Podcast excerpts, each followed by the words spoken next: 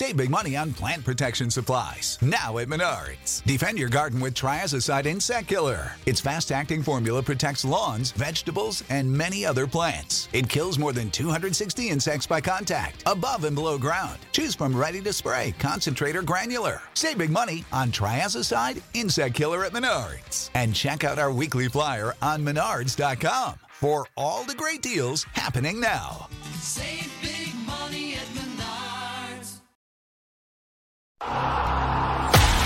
Do you bleed green? Are you an ultimate Eagles football fan? Well, you're in the right place. Well, you're in the right place. This is Birds 365, hosted by the new Mac and Mac, Jody McDonald and John McMullen. Here we go, here we go. who collectively have covered and talked about more than 50 plus years of Eagles football. Kick off your day with Birds 365. You'll get debate. We love to argue. You'll get the real story from inside the locker room. And you'll hear from some of the great football minds from around the region. You're about to become an Eagles insider. Get in the game. Join Jody Mack and Johnny Mack and join the football community that flocks to Birds 365. Birds 365 starts right now. Welcome to the NFL. Let's go. Let's go. Go.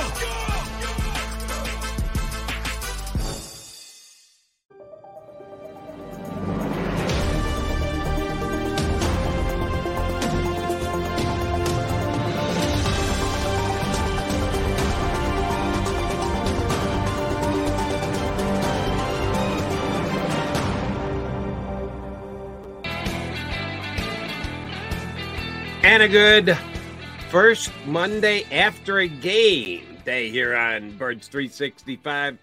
We got a bunch more for you this year, hopefully all the way into uh, January, but we will see after yesterday's Eagles opening day victory over the Patriots. Johnny Mack, the Eagles won. That ends the portion of this show where we say feel good about the Philadelphia. They did win the game 25 to 20, but at times it was a very tough game to watch from an Eagle perspective. What happened in New England yesterday?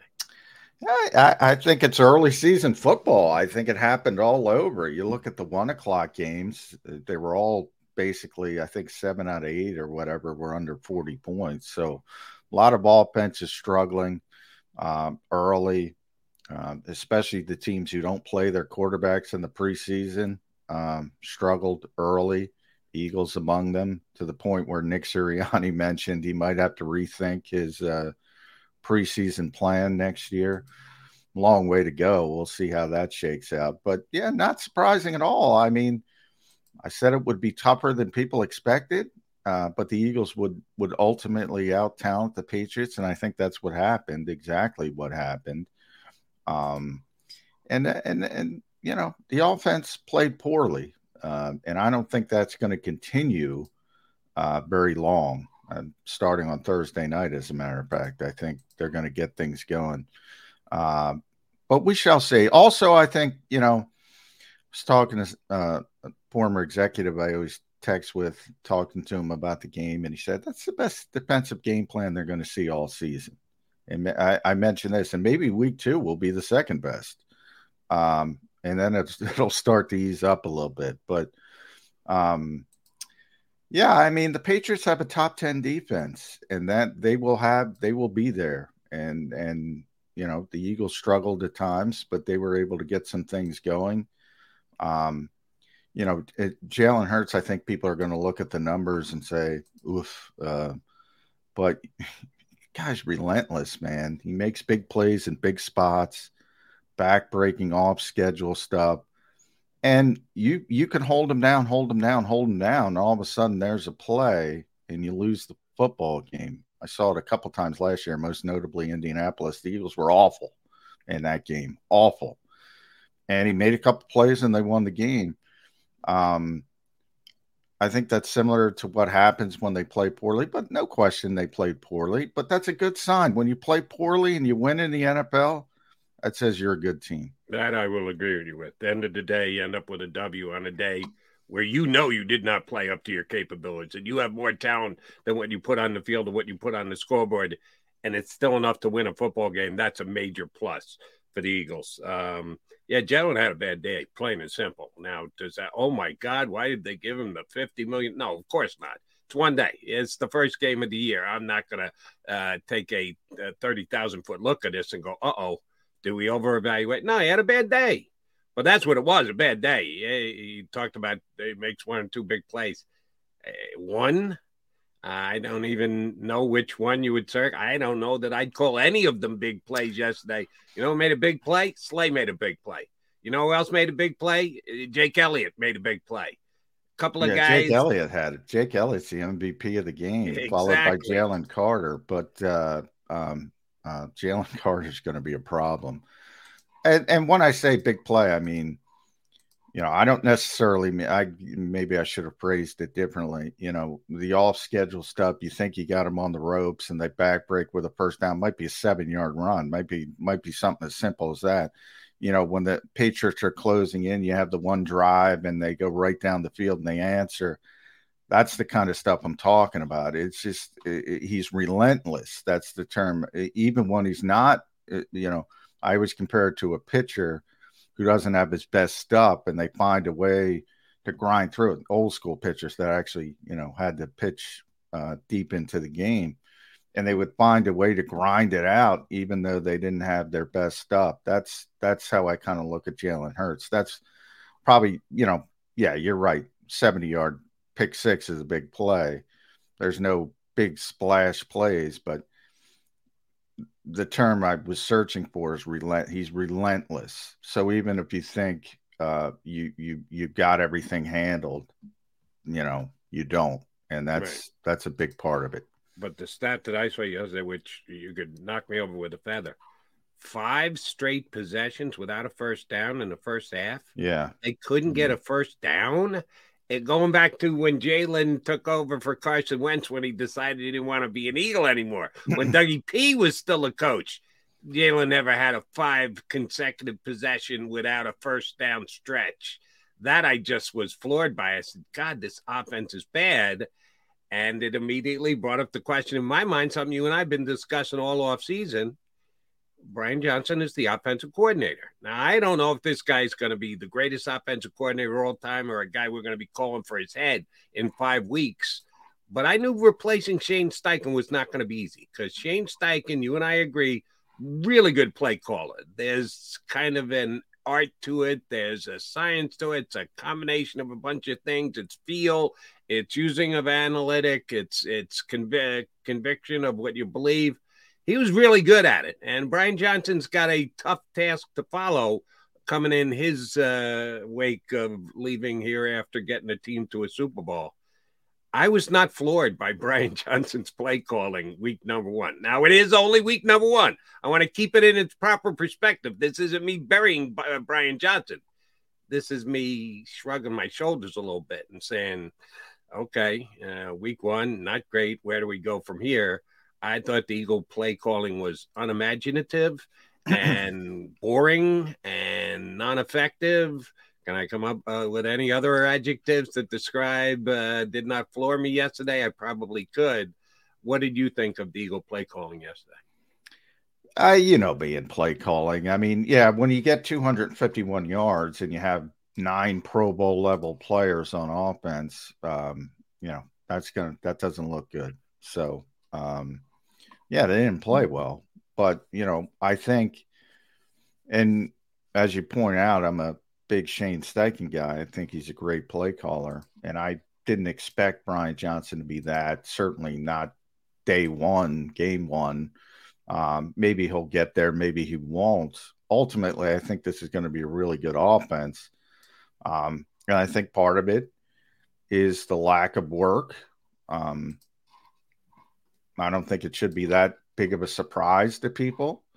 Um, you know, but winning cures all ills. I mean, the Eagles make a couple plays on defense. You know, we mentioned Slay, the Jordan Davis big play with the forced fumble, and you know that kind of and, and we say, well, the defense picked up the offense. Saw a couple columns saying that, and they certainly, you know, any anytime you score points on defense, kind of a big deal.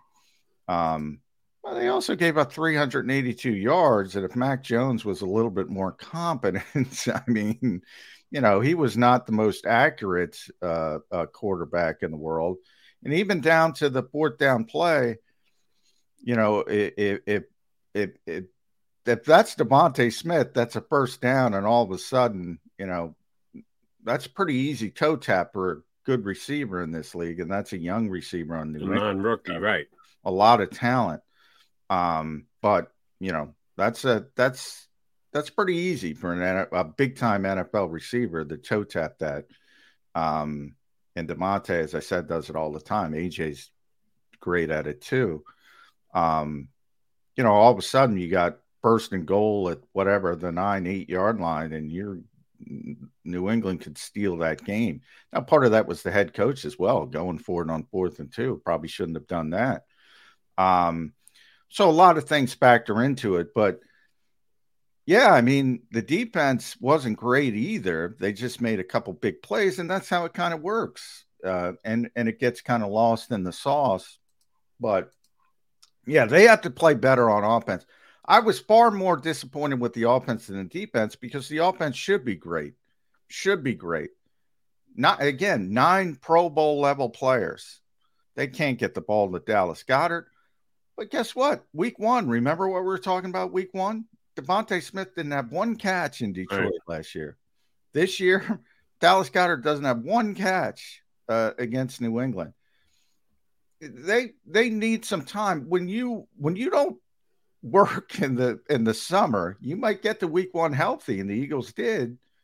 Um, but there's going to be some struggles, and they struggled. And I thought of uh, you and I discussing all off season uh, about Jonathan Gannon and his ouster here from Philadelphia, and everyone. And I should say, everyone, most Eagle fans uh, are ready to throw a parade because Jonathan Gannon is no longer here. And I'm much like with Brian Johnson, you give Sean Desai plenty of time to prove it. He should have scored points with Eagle fans yesterday because they actually blitzed. They brought a couple blitzes yesterday. I one played. I thought they brought six guys, and I'm going. The Eagle fans gonna love this. Guess what? They didn't get home when they got their sacks. Both of us late in the game. It was just the middle of the defense, the Georgia Bulldog young studs outmanning their man and getting to the quarterback. But other than that, Mac Jones got rid of the football, even though the Eagles were bringing extra guys. I'm saying Eagle, the, the old school Eagle Nation who loves the aggressive blitzing defense, gotta love this. Oh, except it didn't work. Mac Jones seemed like the only big plays he was making was against the blitz when the Eagles yeah. were in solo coverage on the back end. Uh, yeah, both the two coordinators, which we harped on all off season. It's not easy to replace two off two coordinators in one off season, and that's the task that the Eagles were going to do. I don't know that either one of them shined day one, either no, Brian Johnson I, or I, you know on the on the uh, JAKIB Sports uh, post game show. I think I gave uh, the defense a, a B minus in the the offense a C minus. Um, so I do give the defense a little bit more credit. Uh, and and by the way, I'm grading on the curve. I expect more out of the offense than the defense. Um, so for a couple reasons. Um, but I certainly think they were uh, better. They made some plays. Yeah, I'm not. I I don't care about the blitz, positive or negative. If you if you blitz when you should blitz, good for you. If you blitz when you shouldn't, bad for you. I'm not obsessed with those particular numbers. When Jalen Carter's beating people one on one and forcing the football out early, you probably don't need the blitz. Um, but you know, the game plan specifically, Jody, they're going to see that all year. Um, quarterbacks getting the football out quickly because of what they accomplished last year. That's going to be one of the changes you see. Now there'll be young quarterbacks. Even this week, Kirk Cousins susceptible. He he'll hang on to the ball because he likes to get the ball down the field. He's a tough guy um, and he needs to be behind that offensive line. I fear for his life this week because Jalen Carter's going to, uh, yeah, it's not going to be good for him. But uh, they're, they, um, you know, the quarterbacks who, you know, understand they got to get the football out. Mac Jones was clearly one of them. That's going to limit the pass rush. But as long as you hurry them and and speed them up, and the Eagles were able to do that at times, just not consistently. Yeah, but uh, again, like you say, Kirk uh, Cousins is what he is, and we know he's not good in prime time. In a short week, I think a couple things played to the Eagles' favor before they ever take the field on Thursday night.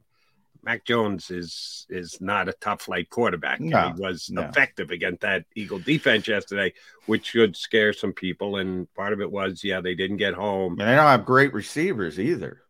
Right. They made Kendrick Bourne look pretty damn good. And a non factor yesterday, and uh, uh, I have to go back and watch the game. I taped it, but I haven't uh, had a chance to go back and review it yet. Haason Reddick, a pretty big non factor yesterday. Now, how much of that is because he's got the club on his hand and he just wasn't able to use his hands in the pass rush? Uh, at times, I was forgetting that he was even part of the Eagle defense yesterday. Um, the like I said, the best push that they got as far as getting in the quarterback's face and or getting him to the ground came up the middle. The defensive Yeah. tackles, the two Georgia guys early, Fletcher, Cox late. They didn't really get much of anything on the edge yesterday, J Mac. Yeah, they gave. Let's see, they gave Reddick one pressure. Uh, Sweat had a half a sack. He shared with Jordan Davis. Jet, Sweat almost made a big play though. He almost had that interception that would have went. Uh, that would have went for another pick six. Could you imagine if that would have happened? Two pick sixes, but uh, yeah, you're you're right that the edge wasn't there. But I, I the edge rush wasn't there. But and I I do think that um you know, the thumb might be a problem for Reddick playing through that. Um, he's certainly not going to be as effective as he normally is. But I think it more had to do with New England had a good game plan and they were intent on getting the football out quickly, and they got the football out quickly. So, again, I I, I always go back to Tom Brady and Peyton Manning. You knew going into games against those guys, you weren't getting a lot of sacks because the football was coming out on time. So, if if if a team wants to do that, they're going to limit the pass rush um, a little bit, and the goal's got to turn. Um, as I said to those pressures, and you and I had this discussion many times. I can't emphasize enough. Jalen Carter is going to be a freaking problem. I can't emphasize enough, and I said it and I tweeted it this morning. I cannot believe the NFL let that guy fall to the Philadelphia Eagles. I cannot believe it. Um, and I picked on Chicago, and I'll pick on them again. One of the dumbest organizations in the NFL. I cannot believe it's not just them, but them most notably because they had two shots at it. Um, this is not. This is the best player in the draft. This is the best natural interior pass rusher since Aaron Donald, and I don't say that lightly. Um, he's ridiculous to try to block one on one, and yeah, man. I mean, this league shoots themselves in the foot a lot. Certain No, teams, and I'm I'm not here to come to the defense of any other team, but uh, quarterback needs oftentimes outweighed that. Not saying they should, but they do. And yeah, a couple teams made a mistake, and he had a couple of red flags on him. To the Eagles' credit, they were able to do their research and say, "We think this is a." uh, It might not wear. Hey, those red flags. The red flags are always there. They might crop up. I don't. I don't know how mature he's going to be, and if he gets in trouble, he gets in trouble. But man, uh, you know, when you got a talent like that, I'm taking the gamble. I'm taking the gamble. I. I. I mean, it just doesn't come around often, Jody. It, it's not like this player comes around every year. He really is different and and people are going to see that they they saw it pretty quickly um and he played a lot he played 40 snaps um and six pressures on 40 snaps i think they might have undersold him by the way That was that, that was their pass rush. It was all defensive tackle generated. They got nothing outside. One of which, let me ask you a question. And again, uh, we, we we get into the the the nitty and the gritty and deep into the weeds. Derek Barnett twice as many snaps as Nolan Smith. Really? yeah Well, Really? their intent. I mean, look, Nolan's, you know, Nolan's a rookie, but it didn't keep them from putting uh, the the number one pick in the draft that John McMullen described out there. Yeah, but again, there's different- there's which a- is it they do or don't play the rookies. You can't use Well, well, and- Foley and- as a and- and that's, that's- why you're not going to put them out there in defense when you're going to put your other rookie defensive lineman out as many snaps as you do. And that's what I'm talking about. Nolan Smith is a very talented player, and there's a huge gap. That's exactly what I'm talking about. There is a huge, I don't think people understand. There is a huge gap between the talent of Jalen Carter and the talent of Nolan Smith. Jalen Carter was should have been the number one pick in the draft if you were just taking the best football player. Um, even any first round pick, the quarterbacks, some of them played well, some of them didn't play well. Better. He's better. I hate the term, and Jack McCaffrey will tell you, I hate the term once in a generation, generational talent. I hate that term because people use it every year at every position. Once in a generation means once in a generation. Not quite that because it's in the same generation as Aaron Donald, but he's close. He's darn close. And nobody else in this draft is close. And Nolan Smith's got a chance to be a really good player, but he's not Jalen Carter. All right. So uh, again, I'll try and rephrase the question. Why did Derek Barnett play more snaps than Nolan Smith? Well, remember Nolan. Well, a the Eagles like Derek Barnett more than you do. I say this all the time. You know, you don't have to believe me, but they like him as a player. They might be wrong. They've said pretty consistently he's going to have a role. They were telling the truth. Um, so that's number one. They like the player better than, and not only you, but most of the fan base. So that's number one. Number two, Nolan Smith missed a lot of time in in, in training camp in the preseason with that shoulder injury. Uh, so maybe he got put back a little bit from that. But we'll ask B, BLG. I see he's here. We got to get to our first break so we can we can get his thoughts on Derek Barnett versus Nolan Smith. We will do just that. Brandon Lee Gowton, Bleeding Green Nation, one of our favorite guests is going to jump aboard. Uh, Eagles win. Stop, take a breath, deep breath at that. Eagles win. The Eagles didn't play well, but the Eagles found a way to win yesterday. We'll discuss all that with Brandon Lee Gowton of Bleeding Green Nation next here on Birds 365.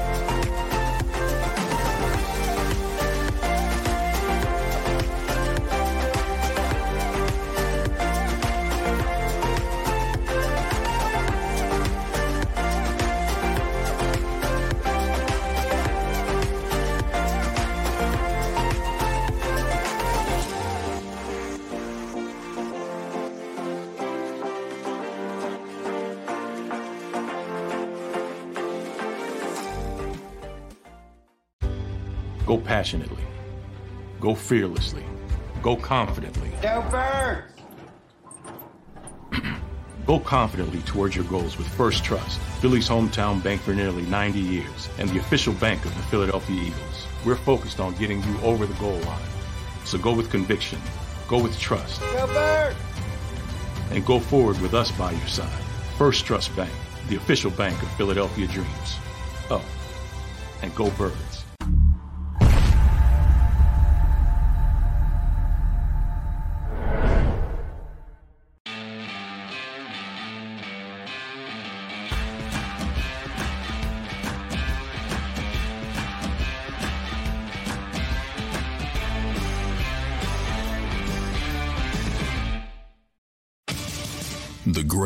Fans on earth.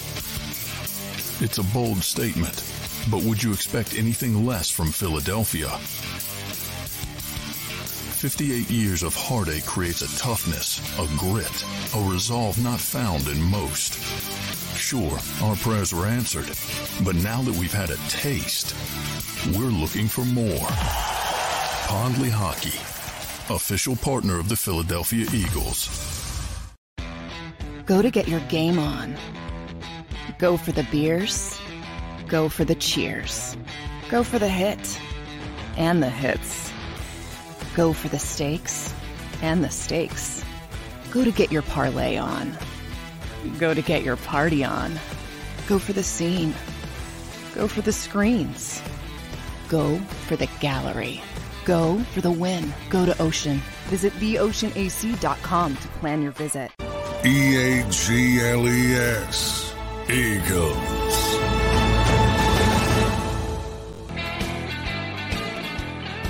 Appreciate you jumping in on the Monday after the first Eagle game of the season. A win. A hard fought, down to the wire, biting the fingernails uh, all the way down type of win, but a win is a win is a win. And we are a winner because got, we've got Brandon Lee Gowton from Bleeding Green Nation agreeing to jump in with us today. Um, I read your article after the Eagles game yesterday on Bleeding Green. Miserable, the word you chose to describe Brian Johnson's first day as a play caller. I Wasn't that can- Rube? That was Rube. Yeah, I think that I was was quoting Rube. Uh, Yeah. Are you qu- quoting Rube on Yeah. that one? I'm Yeah. sorry, Yeah. uh, BLG. Um, I don't disagree with them though. I mean, I, I was gonna, I concur. Can we all raise our hands and say, yeah, miserable would be one way to describe it? Is this going to be an ongoing issue, or we just got to cut the the guy slack? It's his first day at anything. Anybody's got to go through growing pains and whatever they do. Uh, did they get out of the miserable zone quickly enough? I mean, you can put all the disclaimers in there that you're going up against a Bill Belichick defense. It's a rainy day. It's Brian Johnson's first game in the NFL as a play caller. All those things can be acknowledged. I think that's fair to say those things. At the same time, when you have Jalen Hurts and the starting offensive line play the entire game, and you have AJ Brown, and you have DeVonta Smith, and you have Dallas Goedert, and Yomi well, managed they, to did they did they have Dallas Goedert? BLG. Good question. apparently not. Yeah. you only throw to him one time. Yeah. Um, but when you have all those things, at least in theory, in place on the field, and you only manage one touchdown that was aided in part by a short field from a, a turnover, uh, that's just not good enough. That's a massive failure. Yeah, I agree. It was definitely a failure. I, I, you know, from from the standpoint of the expectations, because as you mentioned, we're talking about an offense with nine Pro Bowl level players on it uh, to be, you know, maybe eight because you lost Miles. Miles made the Pro Bowl, but um, a lot of lot of talent is what I'm trying to say. But I do think, and and you know, an executive told me, you know, they're probably the best game plan they're going to see all year is week one, and maybe week two is the second best with Brian Flores. Um, and AJ, I think, was the one who said, you know, Belichick threw a lot of curveballs at him. Um, and I, you know, I mean, sometimes you got to tip your cap to the other team. And to me, to persevere, like I give them more credit for persevering. There are little spots. I was telling Jody, I, you know, misdescribed it saying big plays, but I, I described Jalen Hurts as relentless. You know, you got him, you got him, you got him. Then he sneaks out for a first down, or he has the little drive where he's completing AJ or DeVonta, and all of a sudden you look up and you lost the game, even though the Eagles played poorly. I think there's something to that. It happened in Indianapolis last year. They were awful, and then all of a sudden, Indi- uh, Jalen makes a couple plays, they win the game. I think that's a positive sign because you know they're going to be good. It's just a matter of when they get there. ultimately positive. I mean, they win the game. I feel like it's easy to forget that based on the reaction. Um, and look, I Jody knows this. He asked me for my score prediction yesterday. I said they were going to win twenty-seven to twenty, and they won twenty-five Yeah. to twenty. Pretty close. So, from an expectation standpoint, you know, it wasn't that different. Obviously, how they got there, I can't say I expected it to be exactly like that. Uh, at the end of the day, though, uh, I think like a lot of things in life, it's how you respond. I think it's how they move forward after this and see what they can do and and learn from what they saw. Um, they were fortunate to um, be in a spot where like every team has to work on something after week one, and especially the Eagles after that performance. But you'd rather do that at one and zero than zero and one. Yeah. Yeah. We had uh, a bunch of questions coming in about the Eagles before the game started. Changes that had to be made because guys left and they had to replace them, and the fact that they don't always let us know what's going to happen via their work in the preseason. So you just have to guesstimate going into week one. None of us knew for sure how the backs were going to be deployed. John continued to tell me at practice, Kenny Gainwell got the majority of the work, but it was always in some specialized situation, goal line, back against the wall in their own deep in the end zone. Didn't know what they were going to do 20 to 20. Kenny Gainwell was it. They basically the running game and uh, very little use for cer- certainly none for Rashaad Penny. We'll get into that in a second. Or Boston Scott or D'Andre Swift you see this coming that it was going to be plug in Kenny Gainwell into the Miles Sanders role and roll from there? Or were you surprised like me, BLG? I think the extent to the role he had, I mean, you're talking about he logged 38% of their total touches offensively, 28% of their snaps, and 81.8% of their running back touches. I mean, Yeah. that's me. That's a, the that's, first drive was all Five. Kenny Gainwell, by the Yeah. way, which was the best drive I think of the day. Also, uh, I, I think he had eight touches on that first drive, which ended with a Jake Elliott field goal. So, but you know, I I think Kenny did a a a good job overall. But I I do think it's funny after all the running back by committee nonsense talk. It, it, it- Nick wants a lead back. Now I don't mm-hmm. know if it's going to end up Kenny for the whole year, but he wants a lead back. He doesn't want oh I got to piecemeal this, I got to piecemeal that. I think that's what we learned. Do you think that's clear? I mean, based on how they used Gainwell, yeah, but I just don't think I don't think he's that guy. I don't think he's ever been that guy or his profile even. Like you look at his size, he's not a workhorse kind. I agree back. with that. So agree I, just it feels like they're forcing it a little bit there. Uh, I, I think they have to adjust. I think that's one of the adjustments they're going to have to make. It's not just schematic or play calling, sequencing, or whatever. It's some of the it is personnel based, and I just don't think. Look, I think um, I don't think Swift is a perfect player, but I don't I don't I know. have to ask about Swift since we went down this role.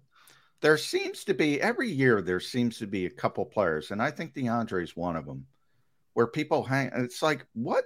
Not that you know what has D'Andre Swift done Hmm. that make people think he's a better player than Kenny Gainwell? If the Eagles are saying the opposite with their actions, I mean, he, he does have the track record in terms of I think he is like the fifth most receiving yards of any running back since he entered the league. You know, there's that track record of production being one of the league's better pass catchers, and oh, but certainly, a runner as a yeah, as a runner, that's definitely fair. And I don't think he should be. You know, we're not talking about 20 carries a, a game kind of guy by any means, but I mean, I don't even think he got his first one until what later in the game. I I think that's a little that's a little confusing, especially you know I only know I know it's only one run. But that run we saw in the preseason in terms of a guy who can kind of make something happen beyond the blocking.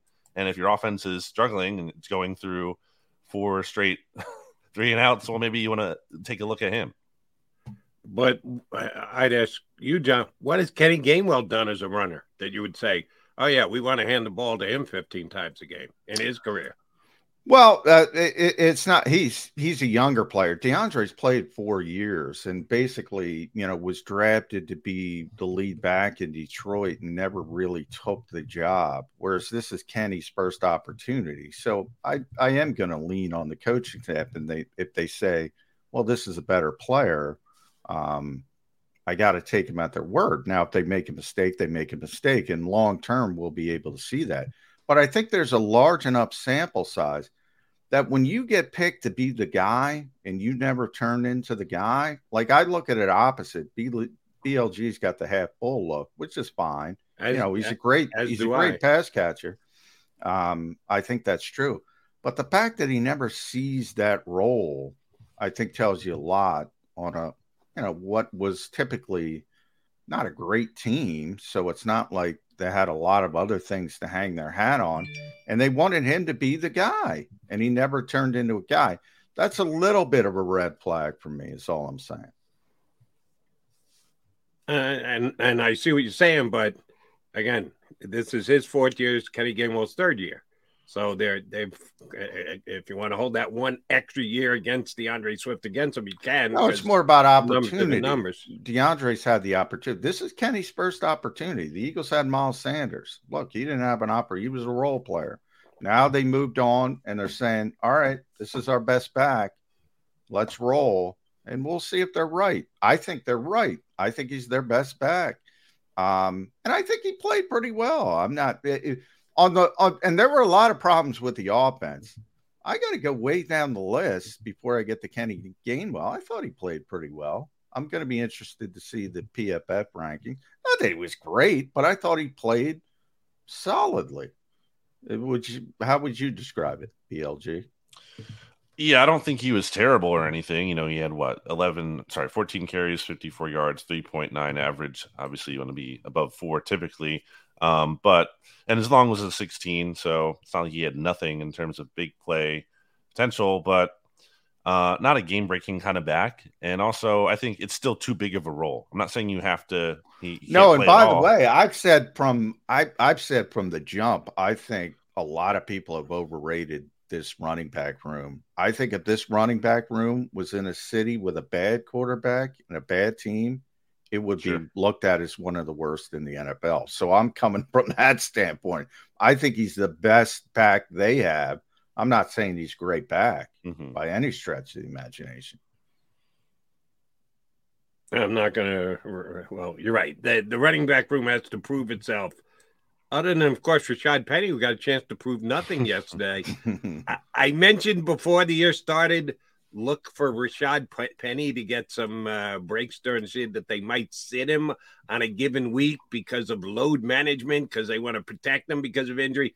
Week one, load management. Week one, he doesn't even get dressed. How do they run four backs all spring until uh, by committee and whatever? And then I get it. They've got roster issues and they had to elevate a punter and they had to elevate a punt returner and the like. But if you're Rashaad Penny, what what's your attitude coming into the locker room today for game two when you're told, yeah, you're not dressing week one? I mean, Nick Sirianni talks about, you know, sitting down with his players and going over their role uh, at the beginning of the year. That's something that's really important to him.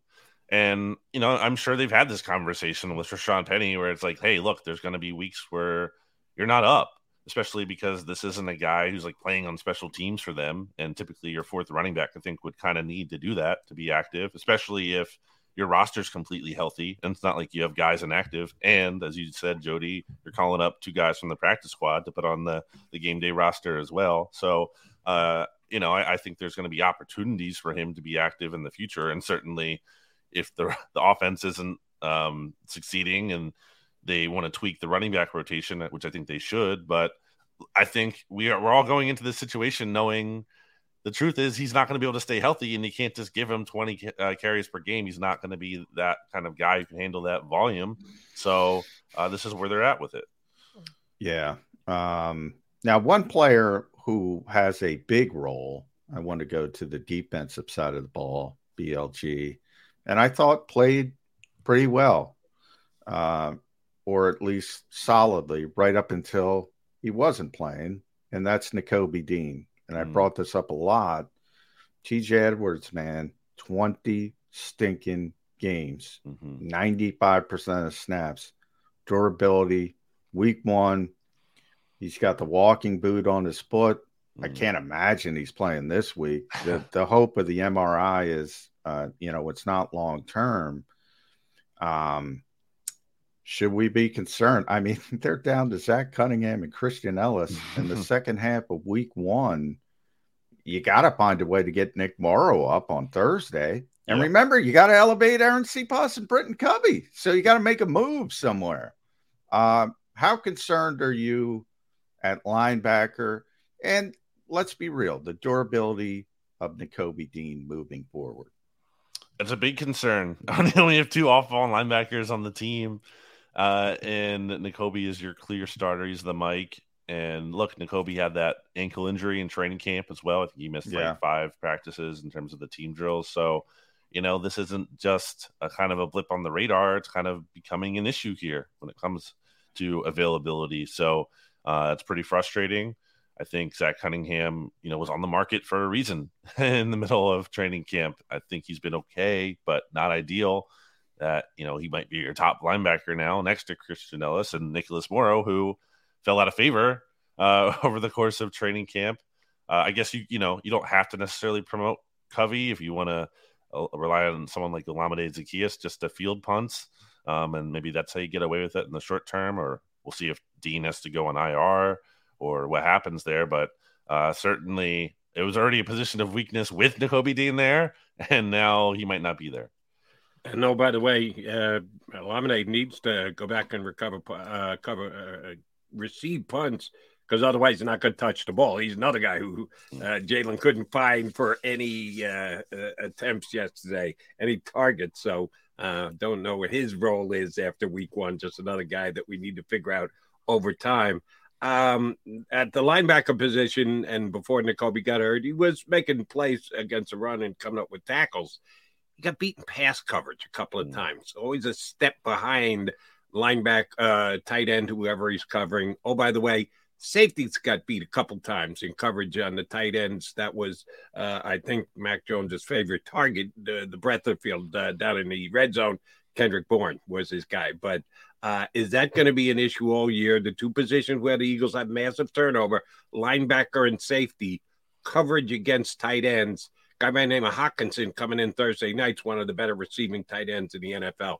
Is this something the Eagles are going to have as an issue all year long, BLG?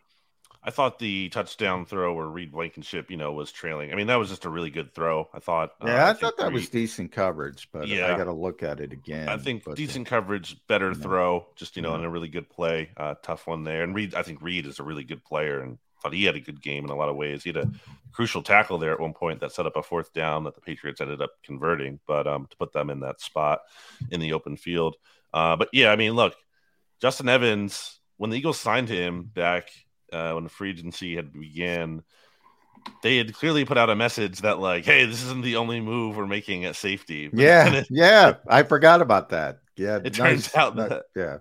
That- Well, they also, you know, I asked day 13 when he started getting first team reps. uh, I asked Sean Desai that day, I think, and he said the next day.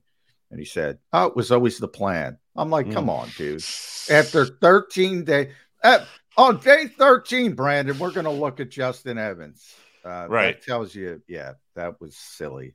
Um, But he's their best coverage safety outside Reed, and that's what they want. So mm, tells you more about Terrell Edmunds, right, than Mm. anything else. And they don't think Sydney Brown's ready. But Sydney showed up on special teams. He made a big play Yep. uh, as a punt gunner.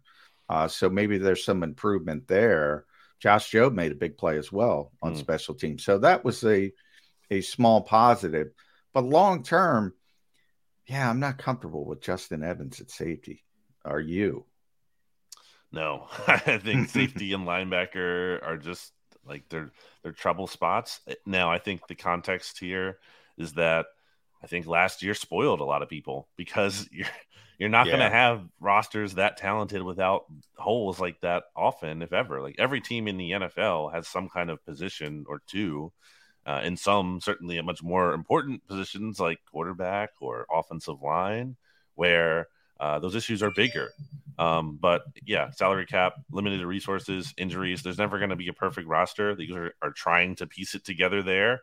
Um, I think that you have to hope that Sydney Brown can eventually, and I think that's the plan. I don't think the plan is play Justin Evans all year, no matter what. I think the hope is that at some point, Sydney Brown will continue to develop and shine. And even if it's not, you know, him playing 100% of the snaps, at least coming in and rotating in a little bit more. Um, as you mentioned, John, like Troy Edmunds, I think what he only had 12 snaps or something. So clearly not much of a factor, but maybe he will be more of a factor because the Eagles are going to need more bodies at linebacker. And the Eagles were obviously experimenting with him there. Yeah, that could be big nickel time. Um, All right, BLG. I, I go to the standings and it says the Philadelphia Eagles in first place. That's a good thing. uh, and uh, they're in first place in their division, tied first place in the conference, tied. Couple other teams that we think will be in the mix to be the best in the NFC looked a little more impressive than the Eagles did yesterday. The 49ers going in and just shutting down the Pittsburgh Steelers. We debate about how much should or shouldn't do in the preseason, and Nick even saying after the game, yeah, I might have to rethink that going into preseason next year. Our offense was a little stale.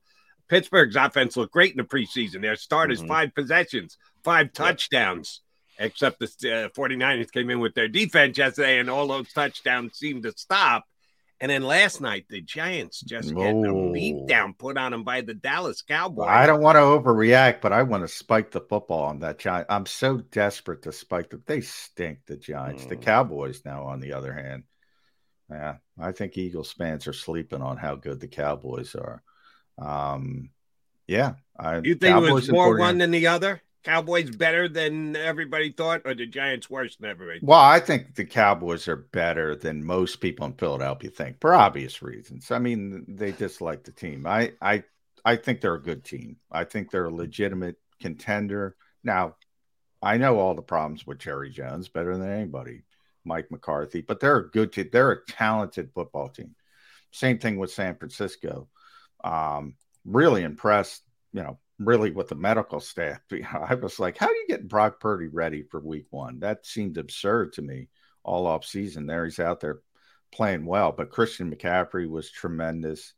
Um, yeah, they're good teams. Uh, the Giants and the Vikings were the two teams I said, you know what? They're not going to be good this year.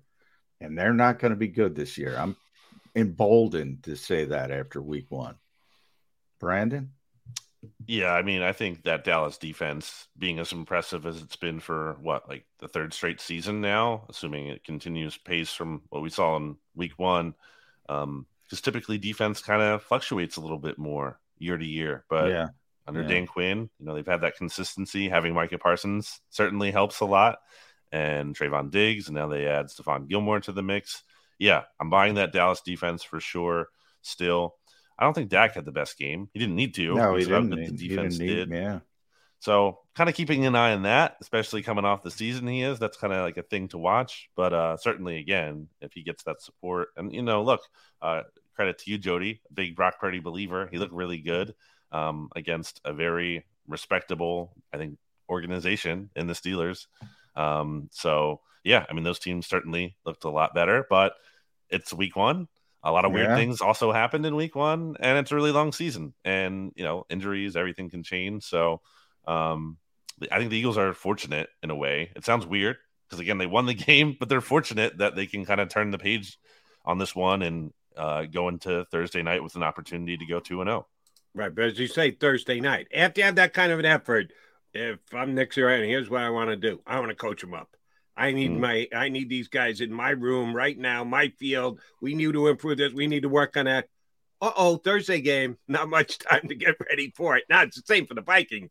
So uh, both teams are under the same time constraints, but that's one place I don't think they're lucky because eh, eh, there were teachable moments after yesterday's game, and the problem is you don't have time to teach them because you got to get ready for a Thursday night game.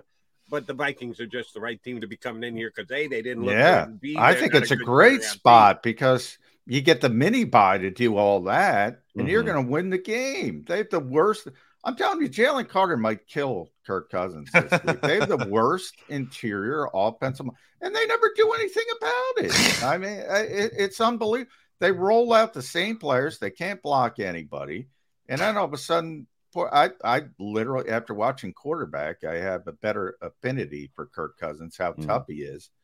Um, I feel sorry for the guy. They do nothing to help him. That is the worst interior offensive line in football. The Eagles are going to kill that team. And then they have the mini bye Mhm. and they can do what Jody says and coach it up. Or I think it's a great spot for the Eagles. It's an especially long mini bye too because they're going from Yeah. that Thursday to Monday. Yeah, so Monday, have yeah. even more time, um, which could help them. And certainly, you know, okay, the Bucs won in week one. They beat the Vikings. Um, another potentially winnable game. And look, that's what the whole front end of this Eagle schedule is about. It's about banking wins as much as you can because things are going to get a lot tougher later on, or at least so it appears. Obviously, you know, some of those games look tough now. Maybe they won't be as tough. You know, you have a team like everyone thought the Packers weren't looking maybe great. Uh, they did look good week one. The Seahawks lost to the Rams. Everyone thought the Seahawks were going to take a step Yeah, forward. The that Rams was are uh, going to be wow. I was very surprised by the domination of the LA Rams over the Seahawks. Yeah, that might have been the most disappointing team. I'm trying to think. because I thought that was an easy one for Mm, the How Seahawks. about, how about John McMullen's choice to go to the Super Bowl from the AFC? oh, that that was bad too. Yeah, Cincinnati. Yeah. Yeah. Well, that Yeah. happened. I mean, Joe But Burrow I, didn't. Johnny even, Mac and and BLG. Uh, uh, give me a second here. Give let me give Johnny Mac some credit. I picked out that game as the game to highlight on my two-hour show last night on CBS. I thought it was the most telling game of the early thing, and I said, doing my show with John McMullen, he came back raving about the Browns defense when they Oh, played yeah. their joint practice Yeah. against the Eagles, and he said they just couldn't begin to stop the Browns. And the Eagles got the best offensive line in the NFL, and they couldn't stop the Browns defense. So I knew the Brown defense was going to be good. Hold Joe Burrow to 80 some odd yards. I didn't know they were going to be that good week number one. well, I think that had a lot to do with the calf injury and no basically preseason. I think Joe Burrow is going to be fine. I have no question that Joe Burrow is going to be fine, even with that terrible game. You know, we talk about Jalen Hurts not having a great game. That's like times ten to Right. what Joe Burrow. And I have no question on either of them. Like I'm not saying, oh, Joe Burrow can't play. He's not doing. I mean, that guy's good. He's going to figure it. out. I, am not questioning Burrow. I'm questioning. I'm I'm pointing out how good the Brown defense is. Yeah, well, Myles Garrett. I mean, BLG knows uh, they couldn't do anything with Myles Yeah. Garrett. Anything. And the Eagles, as you mentioned, have good players, and they couldn't do anything with Myles Garrett. Um, And who's the coordinator for that Browns defense again? Jim Schwartz? And, He, he might know. it by the way, those defensive linemen, you know from Fletcher Cox, they love Jim Schwartz because Jim Mhm. Schwartz is all about the defensive line. He makes those guys happy. So yeah, yeah. Cleveland might be a team you got to pay more attention to. certainly on the defensive side of the ball. Uh, I think they could be a force to be reckoned with over there in the AFC. All right, BLG. So you got a Thursday turnaround. They're not going to get that much practice in, but uh, we do like the matchup against Minnesota because of the way that they played. What do you think the attitude of the team coming in today is? Can they just, to use a Jalen Hurts phrase, flush it? You, don't want to flush wins. You, you want to uh, enjoy wins. You want to have fun with wins but it was kind of a flushable game. Uh, how do you think they come in to work today off the 25-20 win over the Patriots? I don't think they're under any illusion, you know, that they played great. I think that's clearly felt. Uh, the post game, uh, you know, temperature check seemed to be that way. I think that's the messaging that they have a lot to work on. Um, and I think they, you know, it's a it's a big opportunity. Again, your it's your home opener. It's Thursday night. It's a team that they had a lot of success against in week two as well last year. Um, so I think you know they enter this game with some level of confidence that like, okay, you know, look, this isn't last season, um, but this is you know still there's still pieces here. Um, we know we can be better, and I think that it's you know they don't have that practice time like you mentioned, but they'll still um, be able to do what they can in this stretch. As Doug Pederson always talked about, the benefit of the short week maybe being not overthinking things. You know, maybe they kind of keep things simple a little bit um, and don't overthink it. Uh, but ultimately, I think it's a spot where they're being honest with themselves. Yeah. Um, I think that's a good way to look at it. At Brandon uh, Gowton on Twitter. Make sure you follow uh, Brandon Lee Gowton there, BLG. It's now X. I should mention that. Mm. So you can go to x.com or twitter.com. Editor in chief, Bleeding Green, BGN Radio. How many podcasts you doing with Kempski this week, uh, BLG? Probably, probably two. Prob- Two, well, all yeah, at least two. So you get that where you get your better podcast. Always a, a fun listen there.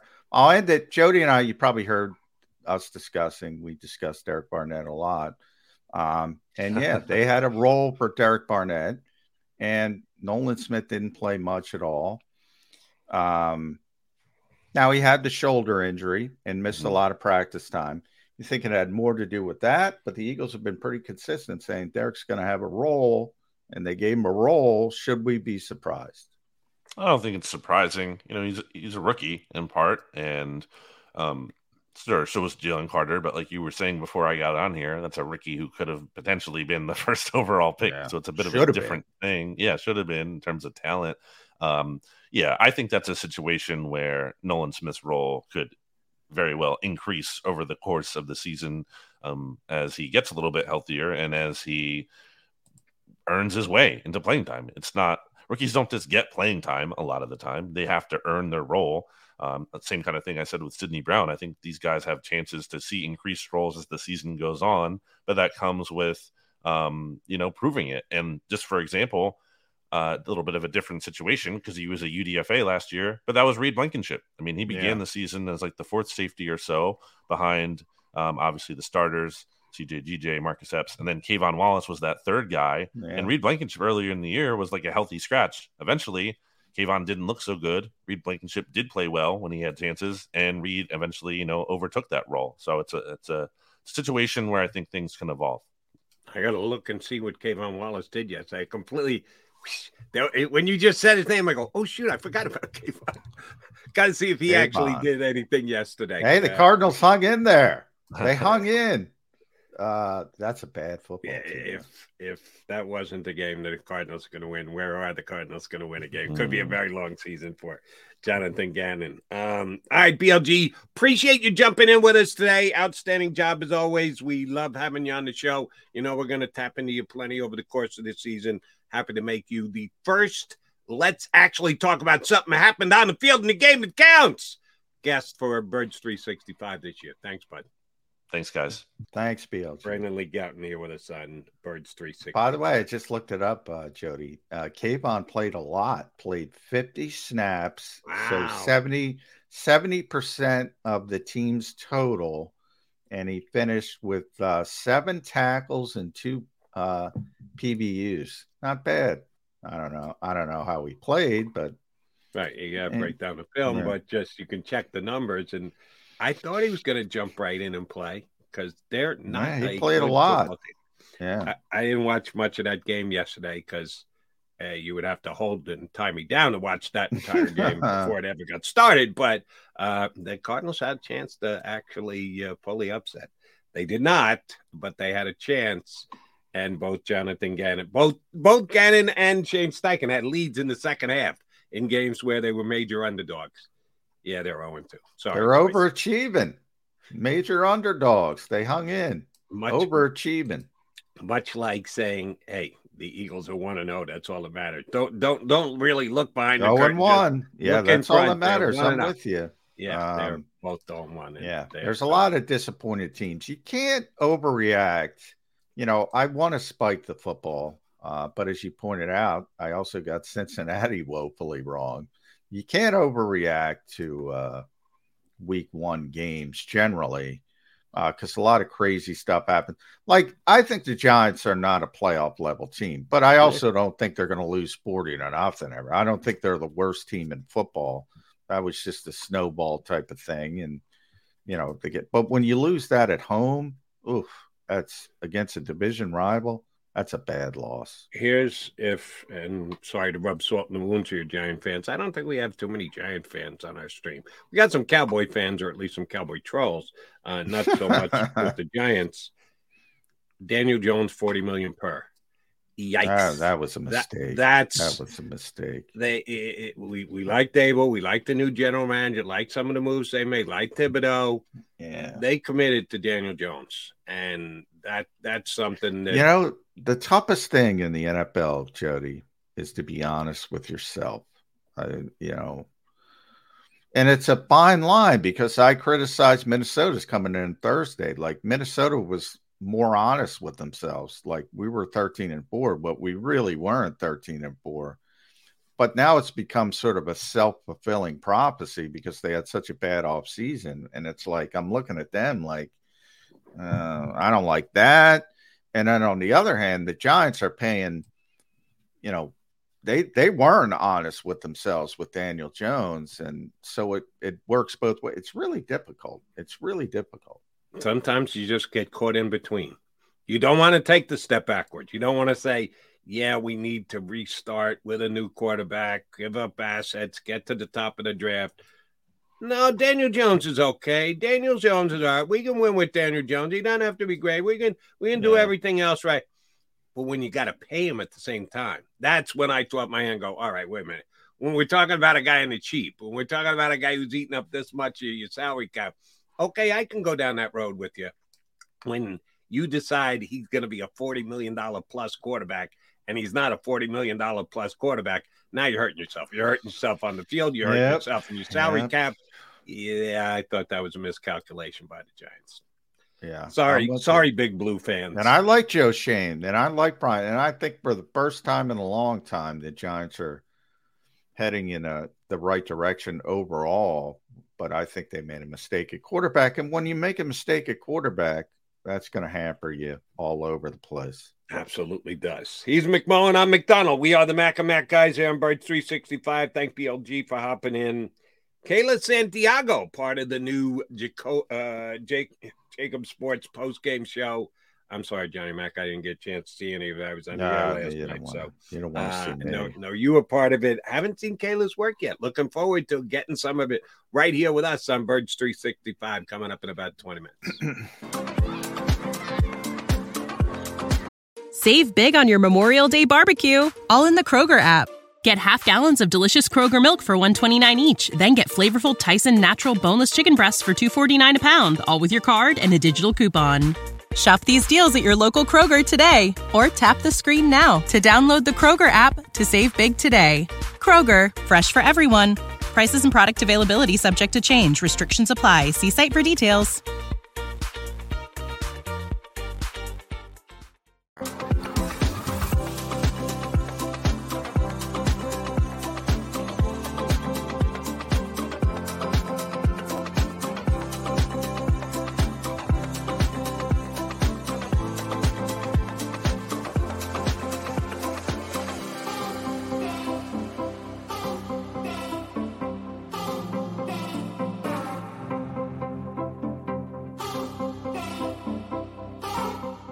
If you own a company and you're not producing a podcast, you're missing out. The public consumes messaging when they're ready. Join the professional podcast network of companies and let JAKIB Media Partners put you in the podcast arena. Come to our professional studio or we'll come to your place of business and professionally produce your company podcast. Call JAKIB Media right now at 267 261 3428. 267 261 3428. Heading down the shore.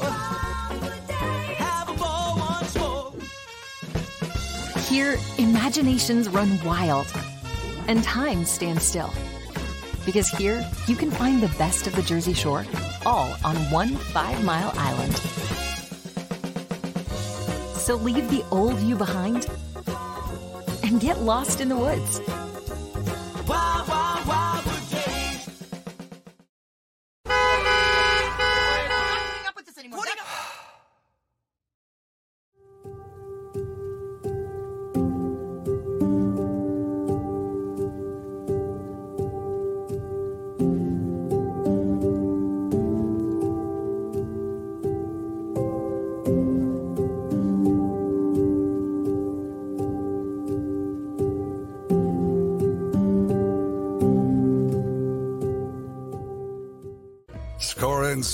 In southeastern PA and Delaware with Colony Pools this football season and let the experts close your pool with a custom Merlin safety cover in green for the birds. And if you join our Winter Watch team, we'll give you another 20% off and Colony Pools will handle it all. Keep your tiles on your pool, not in your pool. Fly with Colony right now, birds fans. Visit flywithcolony.com.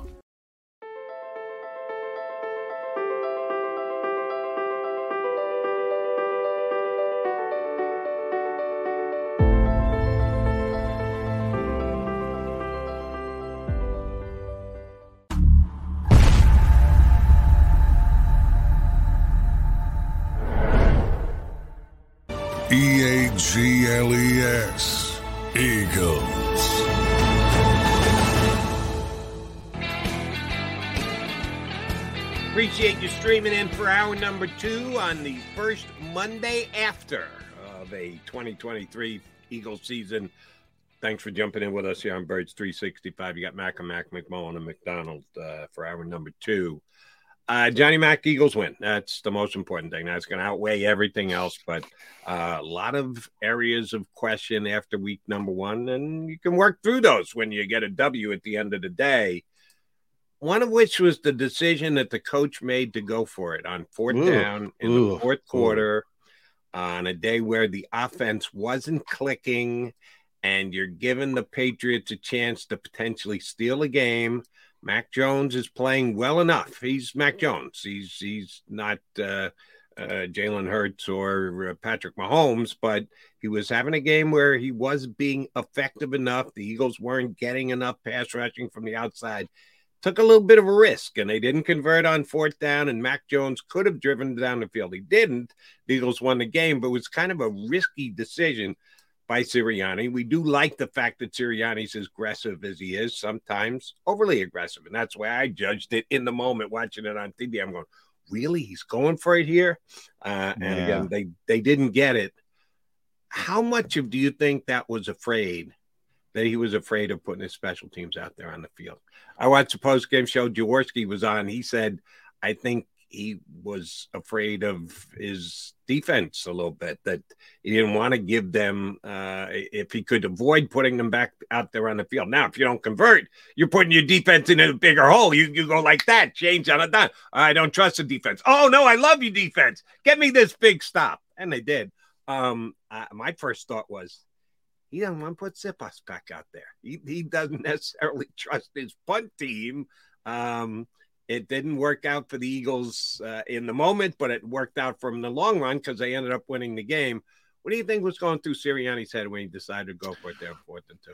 Yeah, I I don't think it had to do with either. Um, certainly not fear of special teams. I mean, I believe they were at the New England 44 ish, maybe. Um, you know, all you got to do is, you know, pooch it down there. Uh, I know people are down on Arryn Siposs, but he's capable of doing that. I, I think it's his mentality of, um, you know, when they're when they're fourth and two plus and plus territory plus 50 they're going to go for it that's their mentality you know we saw it throughout the nfl we, new england with bill belichick they went for it on fourth down four times i'm like if they would have kicked a field goal the one time they could have won the game with a field goal uh, the second time when they were down trying to win the game with a touchdown they could have won the game if Bill Belichick played it in a more standard fashion, but they didn't, and they didn't convert on their fourth down.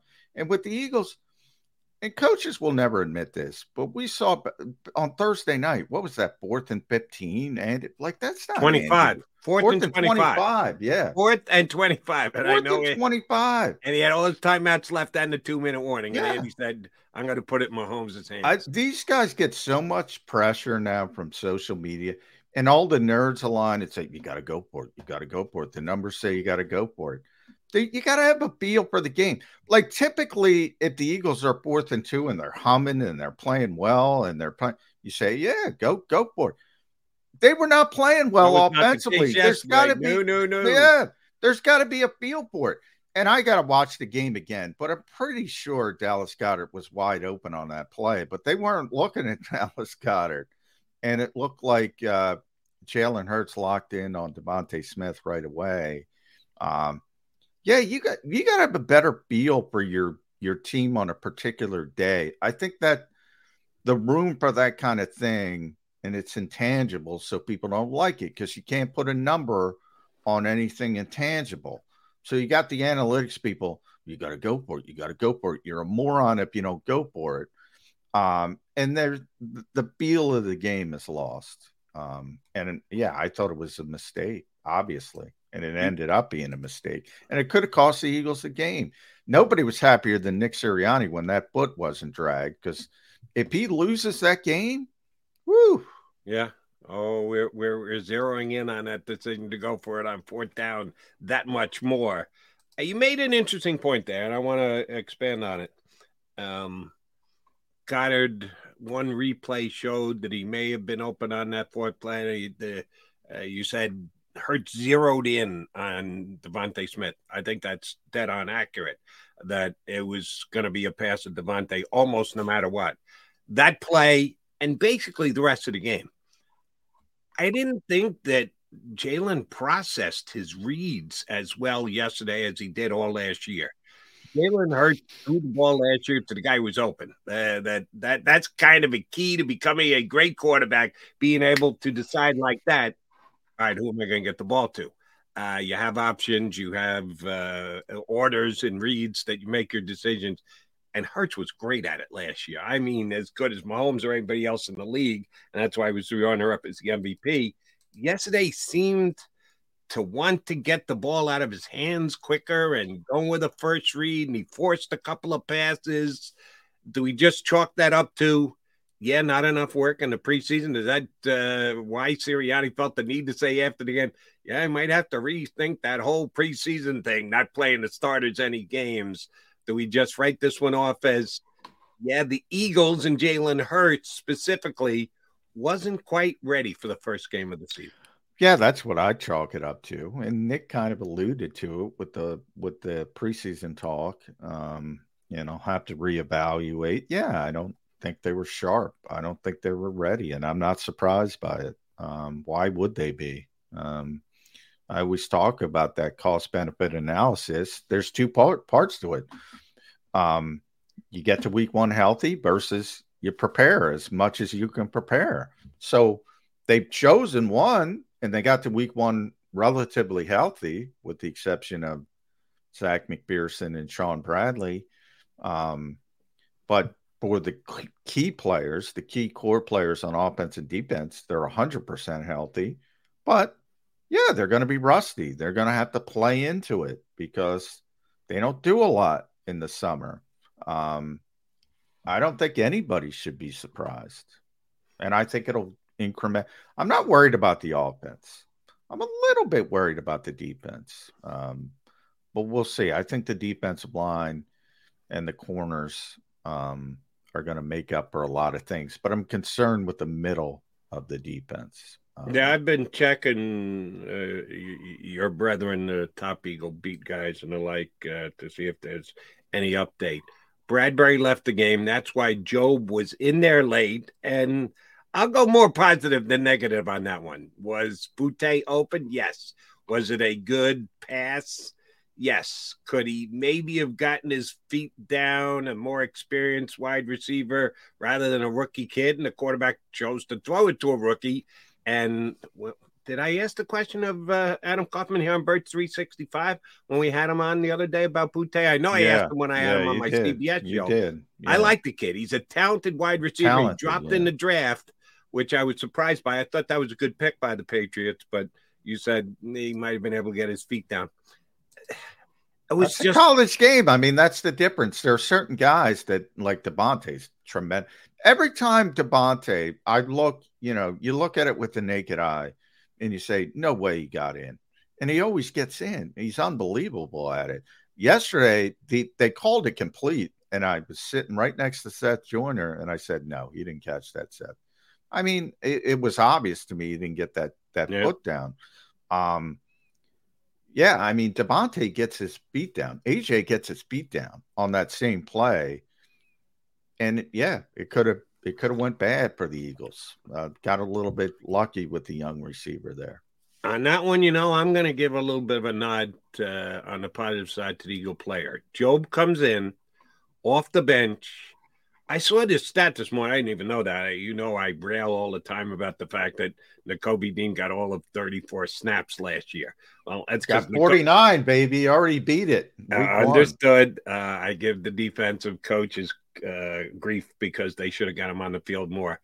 Now, not getting Josh Jobe on the field more is a little bit of a different story. He's behind two Pro Bowl level cornerbacks. He never got a chance to play. Okay, I get that. Uh, special teams, that's what you got to be ready for, So the fact that he had 12 snaps, 12 snaps all last year, and he gets thrown in to the deep end last night because Bradberry gets hurt late. I thought he had pretty good coverage on the play. It was a nice Well, it route. wasn't terrible. It was Yeah. well run, and he absolutely, if he doesn't push him, maybe Boutte gets his foot down. I think part of the reason he didn't get his foot down because Jobe got there quick enough to push him and make sure he was out of bounds.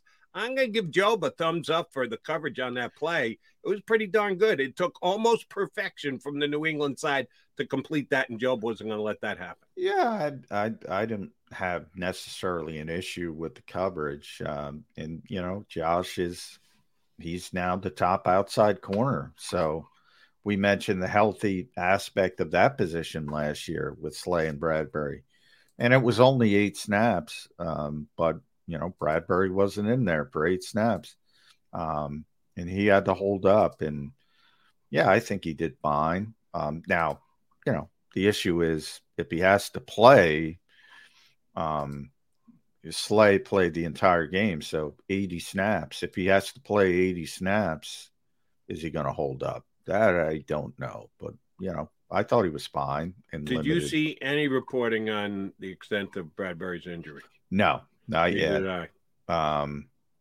you know, Dean we know is getting an MRI. I think Fletch is getting an MRI, to, uh, but I think he's um, not as concerning.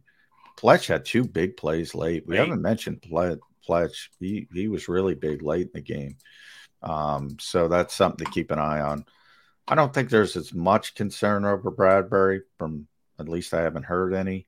Uh, but yeah, it's a short week, so even if it's um, minor, there's a chance he won't be out there. Then you'll really get to see, um, you know, what you have in Josh Jobe because this is a a good passing team. Now they'll probably turn it over a bunch because of the sacks, but they're going to also throw the football down the field and make some plays. So it, it'll be a good uh, good test. Yeah, um, the two Eagles that did uh, miss time yesterday in the game are both concerns coming into this week because, again, Eagles have roster issues with the fact that they still haven't made a decision on a punter, and Covey did return. Oh, by the way, give Covey a nod. Yeah, nice he had a couple of nice punt returns. Yeah, he had a 15 yarder, but but Covey was really good in the second half of last season when it, it, it was like the last eight or nine games he was sixth in the league and he had the 27 yard return in the Super Bowl, um, which obviously got overshadowed by a bigger return, but that was Mhm. a big return at the time. Um, yeah, he's one of those guys. I talked about the guys like D'Andre Swift. I don't necessarily understand why everybody gravitates to him and, and thinks he's the star player. On the other hand, everybody sort of says, "Oh, Britain Covey." Um, he wasn't bad at the end of last season. Um, yet I think people think he was bad. I don't. I don't get it. Yeah, and now we're back to the running back discussion. I, I don't know that it's as much D'Andre Swift. Why don't we just make him into a star like the Detroit Lions couldn't? I think it's so we're going to make Kenny Gainwell into a star. I don't know that they've got a star. No, back I don't. I don't think. Well, I don't think they have a star running back. I don't. I've said that. Uh, If this were a bad football team, if this had a bad quarterback and this was their running back room, they'd be in deep shape. Um, like Marcus Mariota, for heaven's sakes, have to. The running game ain't going to help them that much. Um, I don't. I. Miles Sanders, another player, was better than all of these backs Right. by a significant margin. Significant. and um, they there's somebody uh, week one they cast their lot with Kenny Gainwell, and he was good. He was solid. wasn't spectacular. He wasn't game breaking. He was good enough in a game that the Eagles won. He was kind of like the Eagles, good enough to win, but not good enough to impress anybody or blow anybody away. And yeah, I was a little surprised that they went as heavy handed with one guy as they did. I thought there'd be a little bit more sharing of uh, the load between the running backs, but I think that's one of the things we can read into game number one. There are some things that still need to be determined, like Sean Desai's play calling and Brian Johnson's play calling. I think they tipped their hand yesterday that, yeah, they prefer to have a lead back. It may be a different lead back from games to game, but it's not going to be three guys, seven carries apiece. That's probably not the way the Eagles are going to distribute the football to their running backs this year. All right, he's McMullen. I'm McDonald. We are Mac and Mac here on Birds 365. Kayla Santiago, uh, new member to the JAKIB Media broadcast team, part of the post game show, is going to jump on with us. Uh, I've not had a chance to talk to Kayla yet, so I'm very much looking forward to uh, that coming up next. Kayla Santiago here with us on Birds 365.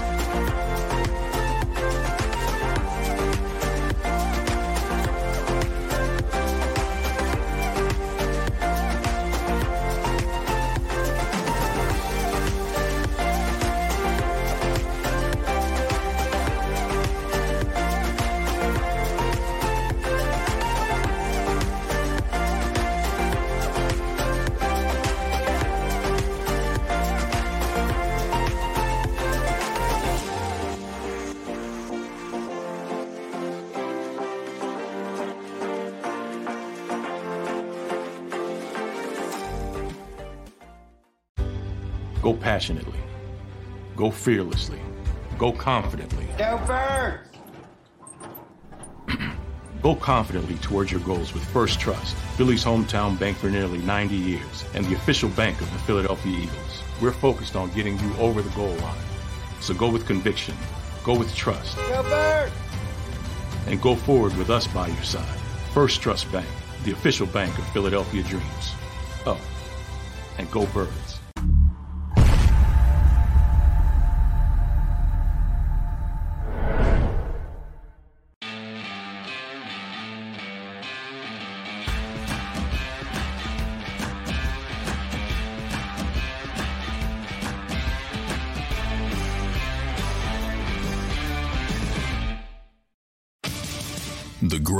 Fans on earth. It's a bold statement, but would you expect anything less from Philadelphia? 58 years of heartache creates a toughness, a grit, a resolve not found in most. Sure, our prayers were answered, but now that we've had a taste, we're looking for more. Pondley Hockey, official partner of the Philadelphia Eagles. Go to get your game on. Go for the beers. Go for the cheers. Go for the hit and the hits. Go for the stakes and the stakes. Go to get your parlay on. Go to get your party on. Go for the scene. Go for the screens. Go for the gallery. Go for the win. Go to Ocean. Visit theoceanac.com to plan your visit. E A G L E S. Eagles.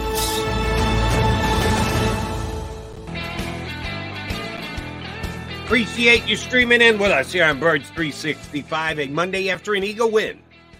A not impressive Eagle win, a not awe-inspiring Eagle win, but an Eagle win just the same. And McMullen and I have been sharing our opinions on the game for the last hour and 20 minutes. We're going to get a third opinion. Well, actually, a fourth, because we got BLG early. But we got Kayla Santiago to join us for here for hour number two, part of the JAKIB Media Eagles post-game show.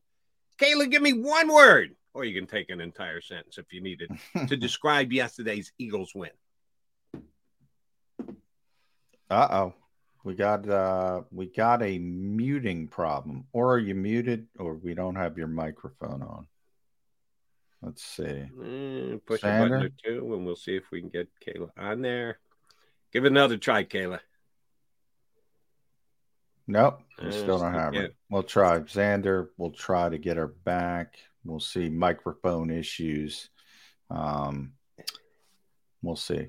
Um, I uh, and again, I apologize for not being able to watch the post game show. I was on the air on CBS. You should uh, apologize. You got me and Seth Joyner on the set together.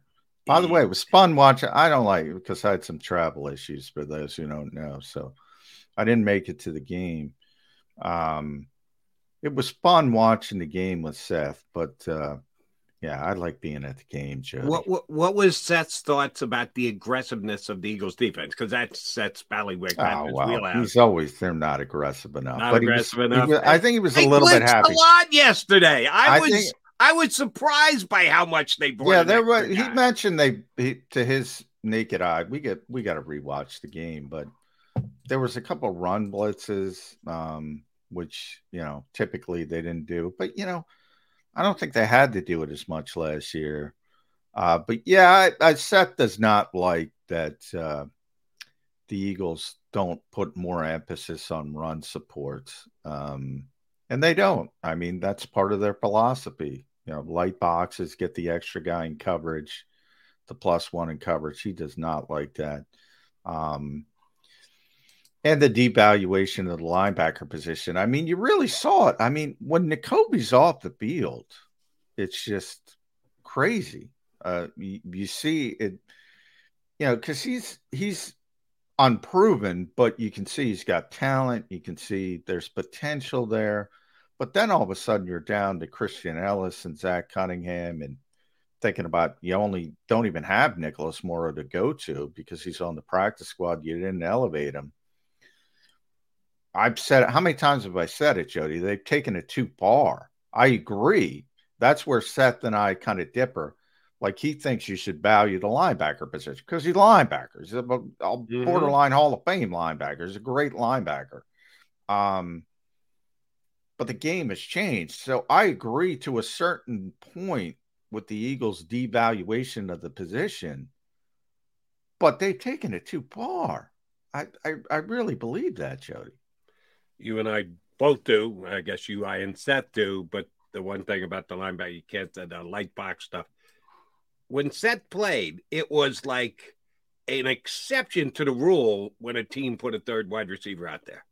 It, was running back, full back, two wide receivers, tight end. That's what football looked like when Seth Joyner played. Yeah. yeah. Now nowadays, how many play? I if you can look it up, if you know where to look it up, how many plays did the Patriots run yesterday where they didn't have three wide receivers on the field?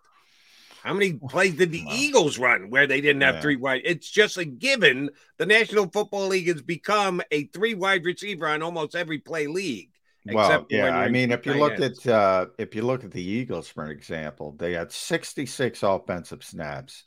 DeVonta was on the field for 65, uh, AJ for 60, and Quez Watkins for 52. So, you know, they're an 11 personnel most of the time. Uh, the, the the Patriots, you know, they had Bourne on the field for 73 of 80 uh, Boutte for 55 of 80 and, and Juju for 43 of 80. So those were their top three receivers. And remember, they're a team that likes to run the football, but they threw it 54 times 50 plus. um, because they had to. They got behind, and that's the way the NFL works. Um, and they probably don't have the talent at wide receiver to do that. And they have their tight ends are better than their wide receiver. Hunter Henry, predictably, the Eagles had a lot of trouble with him. Uh, Mike Gesicki, eh, they were able to handle him pretty well, but um, yeah, they had a big, big issue with Henry. Um, and as you mentioned, Hockenson coming in, who's even better than Henry, at least from a, a pass catching perspective. Um, yeah, tight ends could be a problem this year for the Eagles. Right, and it were they were in, in game number one. Um, that does scare me a little bit. And Chris, would you say Christian Elliss if he's going to be playing a lot this week? I'm hoping that Nakobe Dean is fine and it was only a minor thing, and they got the MRI just to be overly precautious. Um, that that wasn't great by Cunningham yesterday. Christian Elliss, would you call coverage a strong suit of Christian Elliss's? Not in compared to the other Pro Bowl level linebackers in the league, but Yeah. just within his own game. Would you say coverage is one of his strong suits or one of his weaknesses? I would say he's the best coverage linebacker the Eagles have. Um, is that does that mean it's a strength? No. Um, he's not. Um, you know, he's not Lavonte David. He's not Derrick Brooks in his prime. um, yeah, but I think he's the best the Eagles have in in coverage. Um, he he looked good in the spring uh, and at least the beginning of summer in coverage. Um, let's see, are we going to try to get Kayla back here, Xander? Let's give it a shot. Uh, Should be good now, guys. Yes. There you go. There yeah, we we go. can Sorry about that. Ah, There we go. problems. It's streaming. We always have these issues every now and again. Good to see you, Kayla. Um, yeah, your debut on the JAKIB Sports post game show. Jody was going to ask you your first thought on the game, but before we get to that, your first thoughts on on sharing the stage with Seth Joyner and D Gun.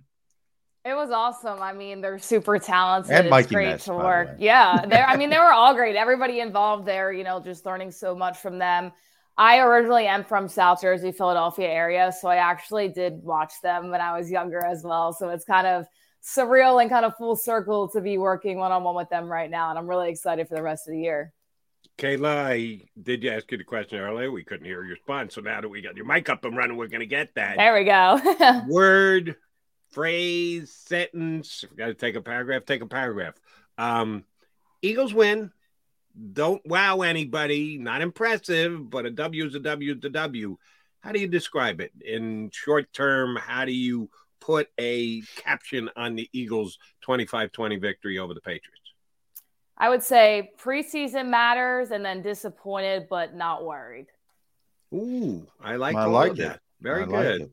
Um, preseason. Now, how much does preseason matter? Um, well, it- I think you saw it last night of the fact that I don't think they need to play all three preseason games and I get injuries a worry, but I think all around the NFL yesterday, you saw that week one was almost that fourth preseason game. They're just nobody was really on key on both sides of the ball, especially for Philadelphia last night. And I think it's hard with the new offensive coordinator as well to really be able to coordinate this offense, you could say, against Bill Belichick when he hasn't had a game with all of them together on even one snap. So I think even if the starters can just play one quarter in the preseason, that might even help to get the game speed because it's different than practice. All right, I'm going to uh, age and date myself here. Uh, and Kayla, I can tell, is significantly younger than either me or my well, certainly What- younger than what, me. What but- gave it away, Joe? Uh, not, not too hard to figure out. Um, I did have cereal this morning, and although I didn't need to go out for milk, I had plenty in the fridge. Uh, had I needed to and gone to the store, I had a fear that maybe I would see Dallas Goedert's picture on the back of my milk carton. See, now John gets this. Uh, Kayla might not, but that's what they used to do put missing kids on the back of milk cartons. Which is Dallas disturbing, not- by the way. I don't even. I never understood that. I never understood that. We're digressing, Kayla. Uh, I, yeah. Go I- ahead, Jody. Sorry to get us off track, but I had to go milk because Dallas Goedert was missing in action yesterday. You want me to go MIA? Go into the weeds of battle? Uh, n- just a complete no show yesterday on the scoreboard, on the field. Dallas's fault, Jalen's fault, the offensive coordinator's fault. How do you have one of the best tight ends in the NFL not throwing the football for three quarters plus one target in the fourth quarter? What happened to Dallas Goedert as part of the Eagles offense yesterday, Kayla? And that one target, it really shouldn't even been thrown at Dallas Goedert. It should have been thrown to DeVonta Smith in that situation. I don't want to put all the blame on Jalen Hurts, but there was multiple instances in that game where Dallas Goedert was wide open and he either went to AJ Brown in double coverage or tried to go to DeVonta Smith. I think yesterday, especially with how the game started with the weather, even though some of those small slants would have worked, especially the rain was coming down, try to get that work and get your offense pushing up the field. I'm not too much in panic mode right now because if you guys remember last year, kind of the same thing happened with DeVonta Smith, and then that connection started to heat up. It's crazy to me though that he only had one target and didn't even have a catch in that game. I mean, you need to get this guy involved, and if you don't, they're in a lot of trouble. But once again, it's week one. I just think that Jalen wasn't on his P's and Q's, you could say, and hopefully against the Vikings with just four short days, he'll be able to really get Dallas Goedert involved because if not, it's a waste of talent right there. You can't go two weeks without throwing to one of the best tight ends in the National Football League. Yeah. Yeah. It, and it was weird, as you mentioned, Kayla. DeVonta Smith didn't get a catch in Detroit uh, Mhm. in week one last season. We all talked about it all week. Didn't get a catch. What's going on? What's going on? And week two was against Minnesota. And they got him, I think the first two plays, they went to DeVonta Smith, bang, bang. I wouldn't be surprised if the same thing happens with Dallas Goedert this week. But Brian Johnson, I'm surprised. Well, I guess I shouldn't be surprised, but throughout the offseason, people are like, eh, yeah, it'll be fine. It'll be fine. Brian Johnson, so much talent. Who cares about Shane Steichen? We've turned the page. Wasn't fine, at least for week one. Um, is that more of that lack of preseason, the rustiness, or is it more maybe they have an issue and maybe it's a bigger deal uh, being a play caller and there's sort of an art to it where where do you land on that curve Well, I think it's crazy talk that anybody thinks that he's just going to pick up where Shane Steichen left off because I think Steichen was a very good play caller. But once again, I'm not really in panic or worry mode just yet. You have to think about it. It's his first game with all the starters, and he's going up against Bill Ch- Belichick. So, being in that situation right there, you already see that that's one of the things that I was worried about going into that game, that it was going to be a really tough test for Brian Johnson. And we saw that yesterday. Now, I think you at least give him until week four to see what he can do. And then you maybe understand if Dallas Goedert doesn't get involved, if they're going to Kenny Gainwell in the first six, seven plays, and that's all they're going to. Maybe it really is an issue, and they need to look things over from that standpoint. But I think it was week one. I think it was tough, the weather wise not having any preseason games. I do think he's talented, but at the same time, you got to run something out there and you got to have your weapons open. You got to get to those guys and find Jalen a way to get to the ball. I think Nick Sirianni, too, didn't have the best game either. You talk about going for it on fourth down oh. and turning the ball over on downs. My mind, and you knew that was a Nick Sirianni call because he's aggressive like that. But in that situation, I didn't really understand it as well. So I think just all together, it's week one. I think all around the NFL, you kind of saw a lot of slow starts in that way. I give him until week four, and then I say, okay, maybe we should start worrying. All right. I'm going to ask you a completely unfair question, but that's what we do here on Birds 365. and the schedule kind of dictates it. We're going to start to look ahead because uh, before you know it, Thursday's here and I got to play the Vikings again. Right. What kind of role do you think Rashaad Penny has in week two? He had a relaxed role week week one, as in not dressed, as in got to stand in the sidelines in the press box in civilian clothes. Um, is this going to be an ongoing thing? Does he get dressed and fill the Boston Scott role, which means handful carries at best, and uh, probably not because Boston is still the kick returner. The, the D'Andre Swift role are they going to flop and go, we'll run Rashaad Penny the same way we did Kenny Gainwell and just use one of our backs as our main guy like they did last week? What's the Kayla crystal ball say for Rashaad Penny week two? It's weird and it's hard to predict because Swift, he got what, about two touches in that game. And that's yeah. absolutely crazy. Nick Sirianni said in the post game press conference, too, you can't end a game like that. So when you're talking about adding Rashaad Penny into the mix and Swift only having two touches, that worries me just a little bit. I do think if he's healthy, like they are saying, that they should dress him because I don't necessarily think Kenny Gainwell should be getting that many touches to start out the game. I do think that they're going to like him as their number one back. And I do understand that. But you have these guys in your running back room. I would like to see a little bit more of a rotation because I do think Kenny Gainwell is good, but in certain instances, he's not the guy. He's not the brutal back that's going to push and push and push. I think those other guys are. So I would like to see him get dressed on Thursday. And if he is, I think you got to put him in in that situation. You got to figure something out. You got to have a little bit of a rotation because after the beginning drive, it was very stagnant in the run game. And maybe they'll have more of an option uh, to dress him with some of the injuries, depending on how healthy guys come into this short week. But we'll see if Rashaad Penny has a role. But I think it's pretty clear Kenny Gainwell is going to be their lead back yeah. until he loses the job, so to speak. So it's his to lose at this point. Defensively, Kayla, I think you know they made some splash plays, starting with the Darius Slay, obviously the pick six, and and you have the big Jordan Davis uh, turnover with the forced fumble. Um, eh, but there were some issues as well, particularly with the coverage in the middle of the field. They gave up a ton of yards on paper. Um, Jalen Carter, on the other hand, if you want some positive, was off the charts. Where are you with the defense of this team after week one? I'm a little worried, if I'm going to be honest with you. And Nakobe Dean, there's no really word on him, but he did end yesterday in a boot in his right foot. So that makes me very worried because they're already thin right there as well. Fletcher Cox was also a little bit banged up. I'm not as worried about the Vikings though, because I think Darius Slay had a really good game against them last year, and I think it will be the same thing.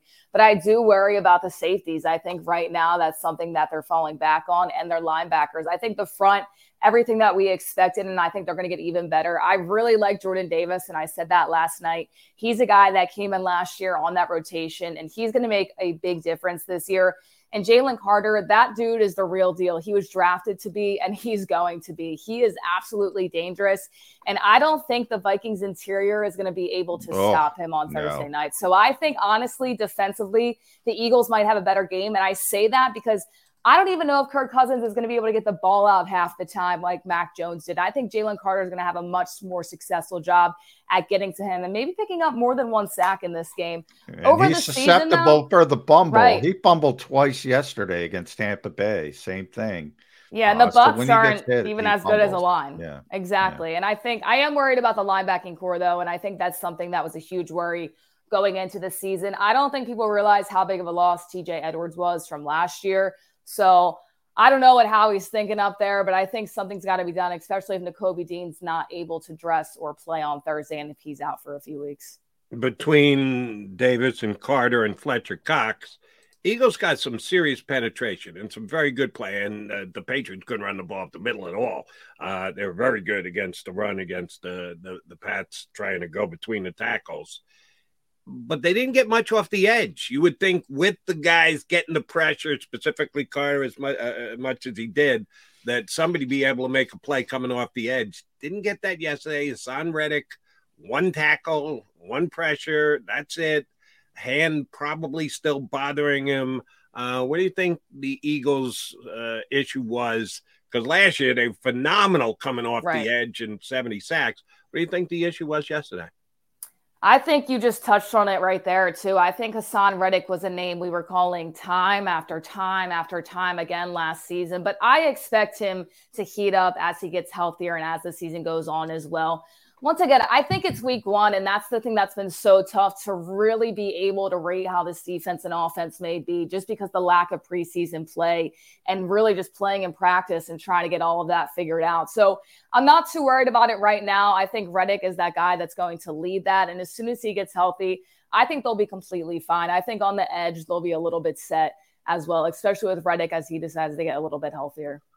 Uh, coming into the season, Kayla, one of our big concerns, Jody and I, was special teams. Probably more me. I was looking, wow, they they were bad on special teams last year, and they lost everybody. Well, week one, they were pretty darn good. I mean, Jake Elliott was the player of the game, in my estimation. Now he's always been good, the good part of the special teams, but I was really concerned with Marcus Jones, who's an all pro punt returner, maybe the best punt, punt returner in football. He got a 21 yarder, but he had two other returns for zero yards. Um, mm. Sydney Brown with a big hit, Josh Jobe, big coverage. I was impressed by the special teams. They might be better. They might have find, finally found some players uh, for special teams Third phase, nobody talks about it.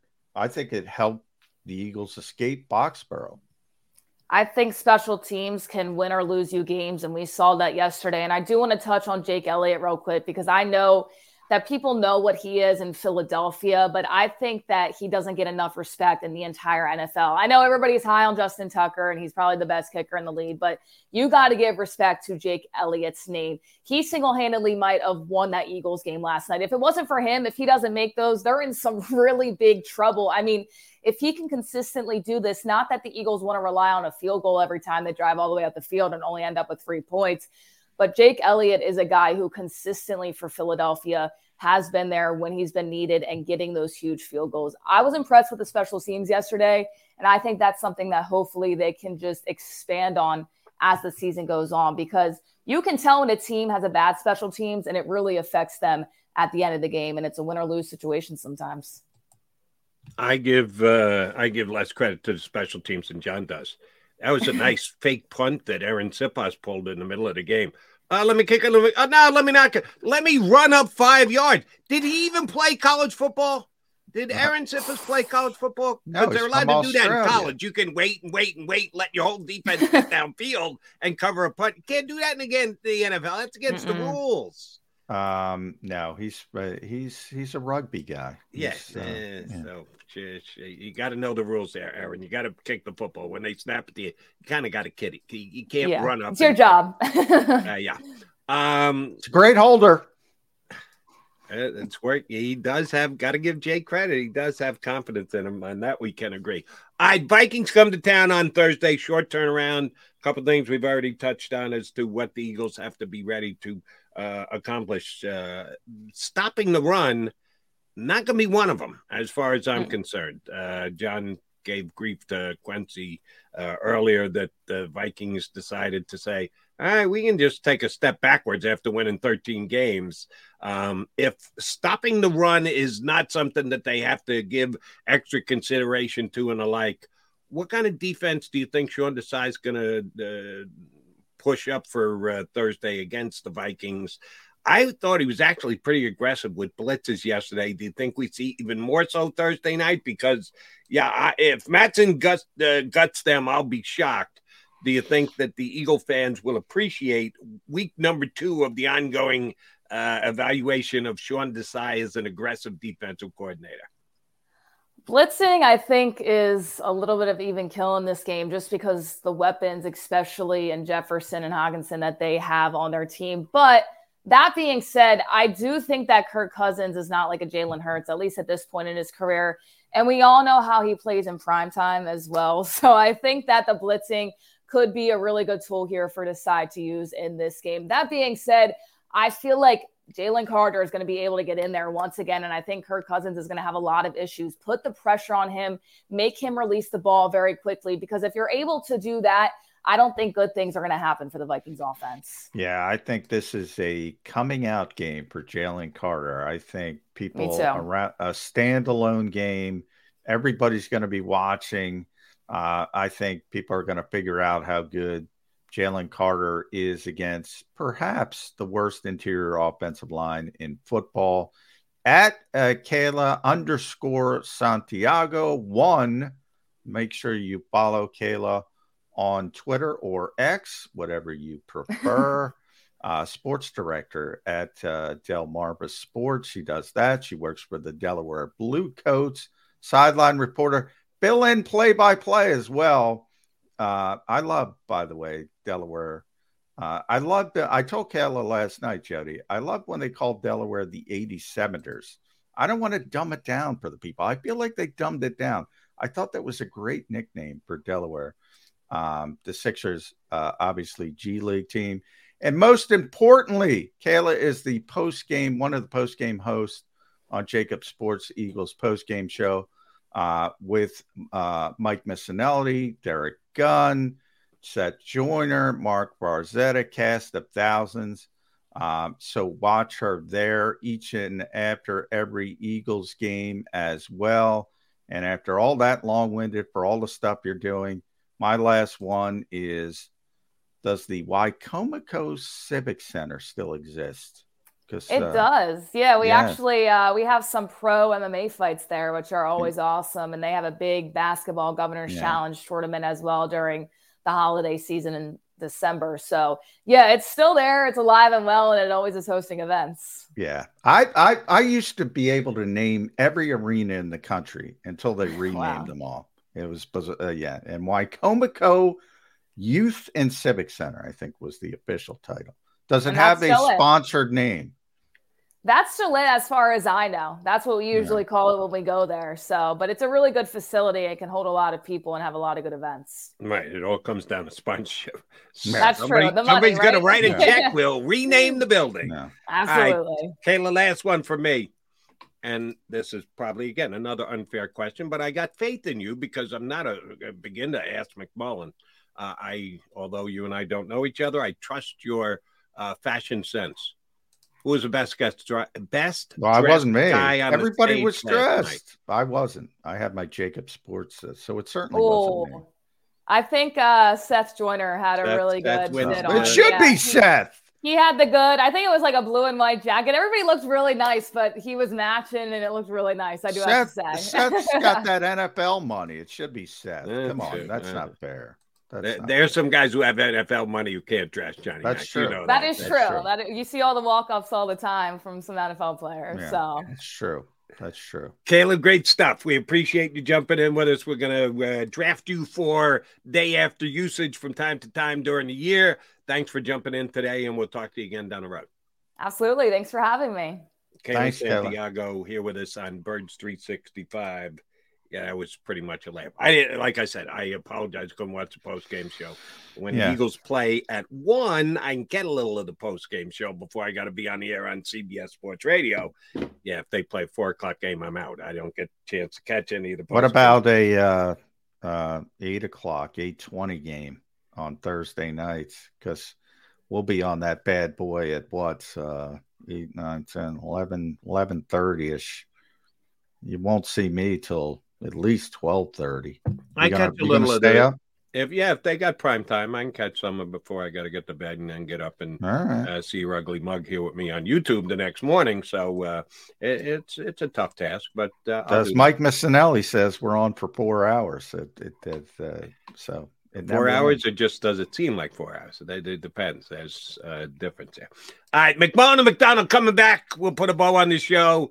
Eagles win. Eagles win. Eagles win. Eh, It wasn't an impressive win, but it's a win. Is a win. Is a win. McMullen and McDonald right back here on Birds 365.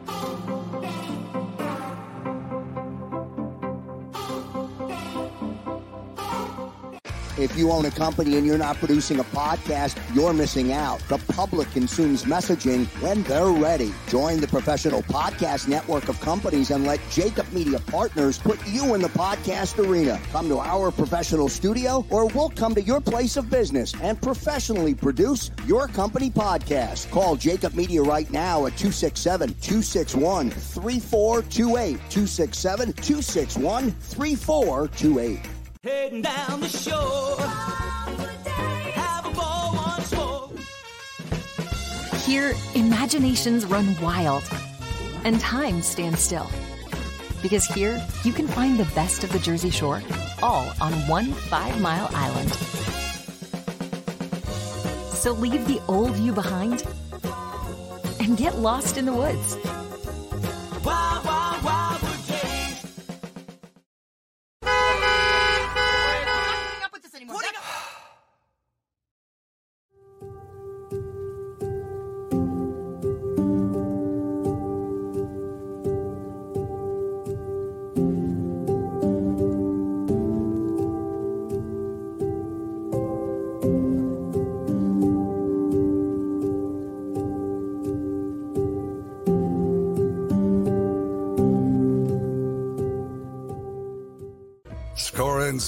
At Southeastern PA and Delaware with Colony Pools this football season and let the experts close your pool with a custom Merlin safety cover in green for the birds. And if you join our winter watch team, we'll give you another 20% off and Colony Pools will handle it all. Keep your tiles on your pool, not in your pool. Fly with Colony right now, birds fans. Visit flywithcolony.com.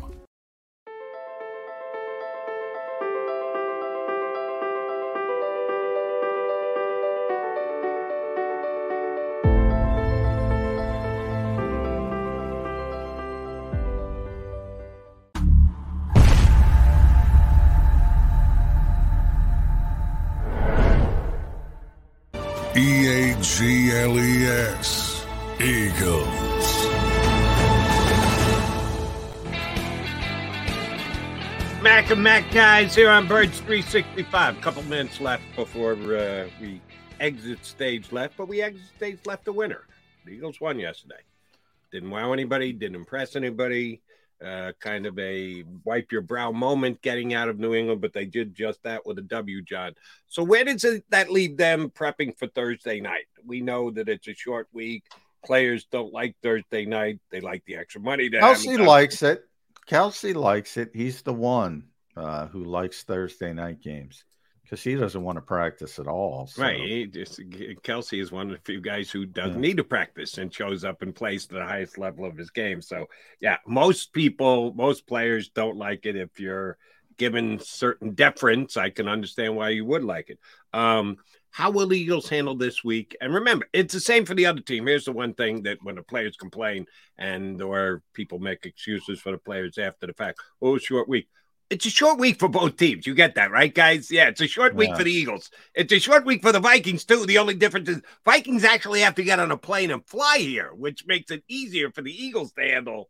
What will they do getting ready for and it's the home opener. Uh, uh, in short, nothing walkthroughs. Um, that's it. I mean, and that's same thing for the Vikings walkthroughs. Nobody practices on these Thursday games. Uh, um, in a in a traditional NFL way. It's almost like a basketball game. You know, right, so you let me practice. let me jettison ahead. Sorry for interrupting you.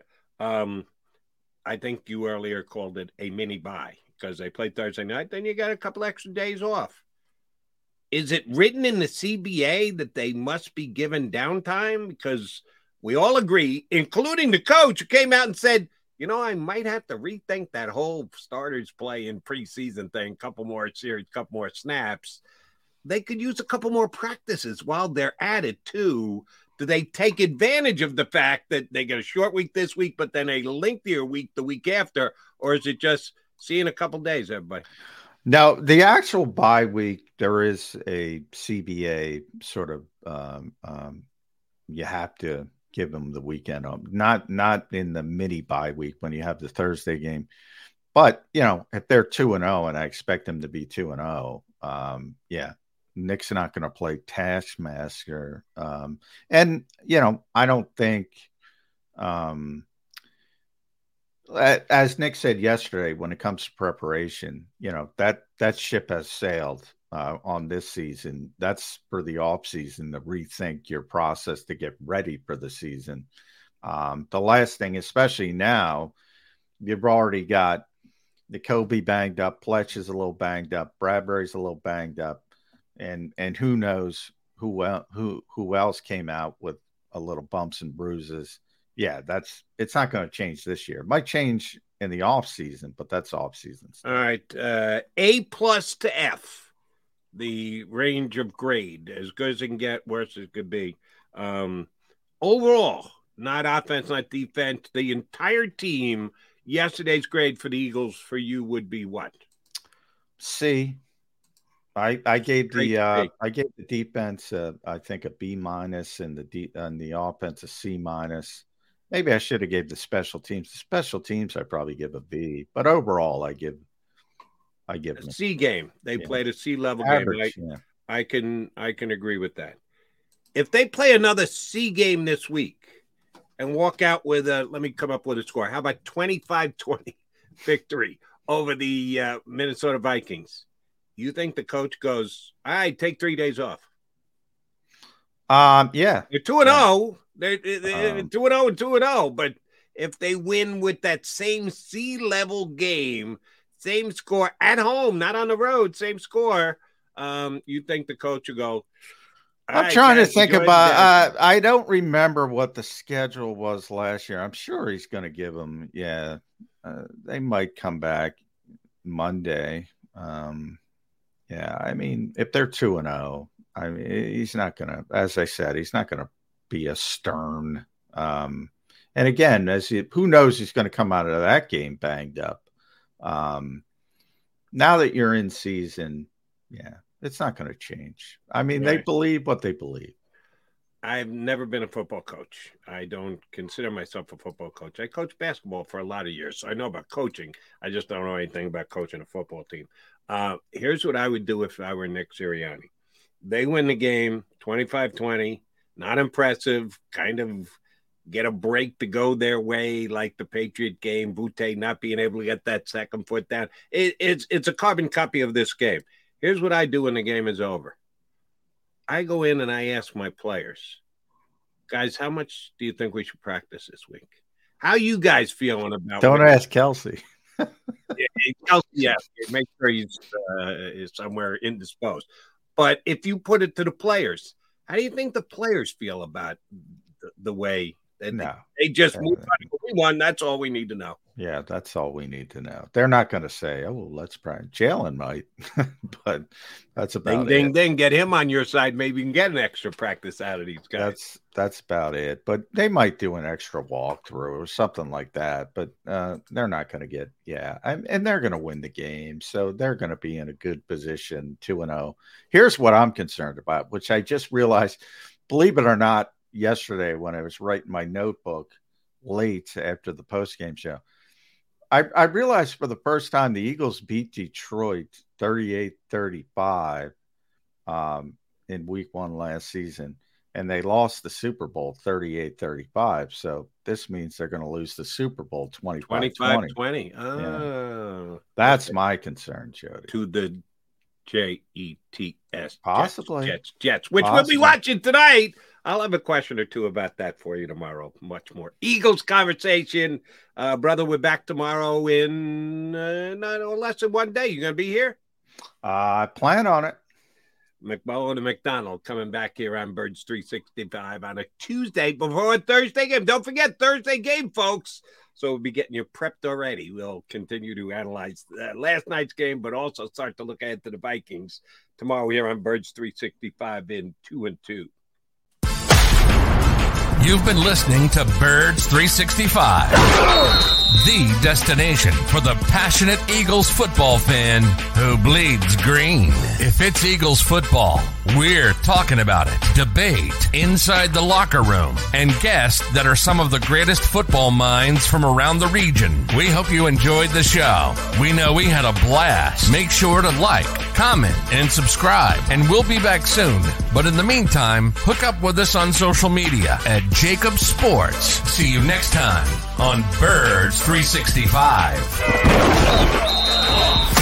Say goodbye to your credit card rewards. Greedy corporate mega stores, led by Walmart and Target, are pushing for a law in Congress to take away your hard earned cash back and travel points to line their pockets. The Durbin Marshall credit card bill would enact harmful credit card routing mandates that would end credit card rewards as we know it. If you love your credit card rewards, tell your lawmakers hands off my rewards. Tell them to oppose the Durbin Marshall credit card bill. When you need mealtime inspiration, it's worth shopping Kroger, where you'll find over 30,000 mouthwatering choices that excite your inner foodie. And no matter what tasty choice you make, you'll enjoy our everyday low prices, plus extra ways to save, like digital coupons worth over $600 each week. You can also save up to $1 off per gallon at the pump with fuel points. More savings and more inspiring flavors make shopping Kroger worth it every time. Kroger, fresh for everyone. Fuel restrictions apply.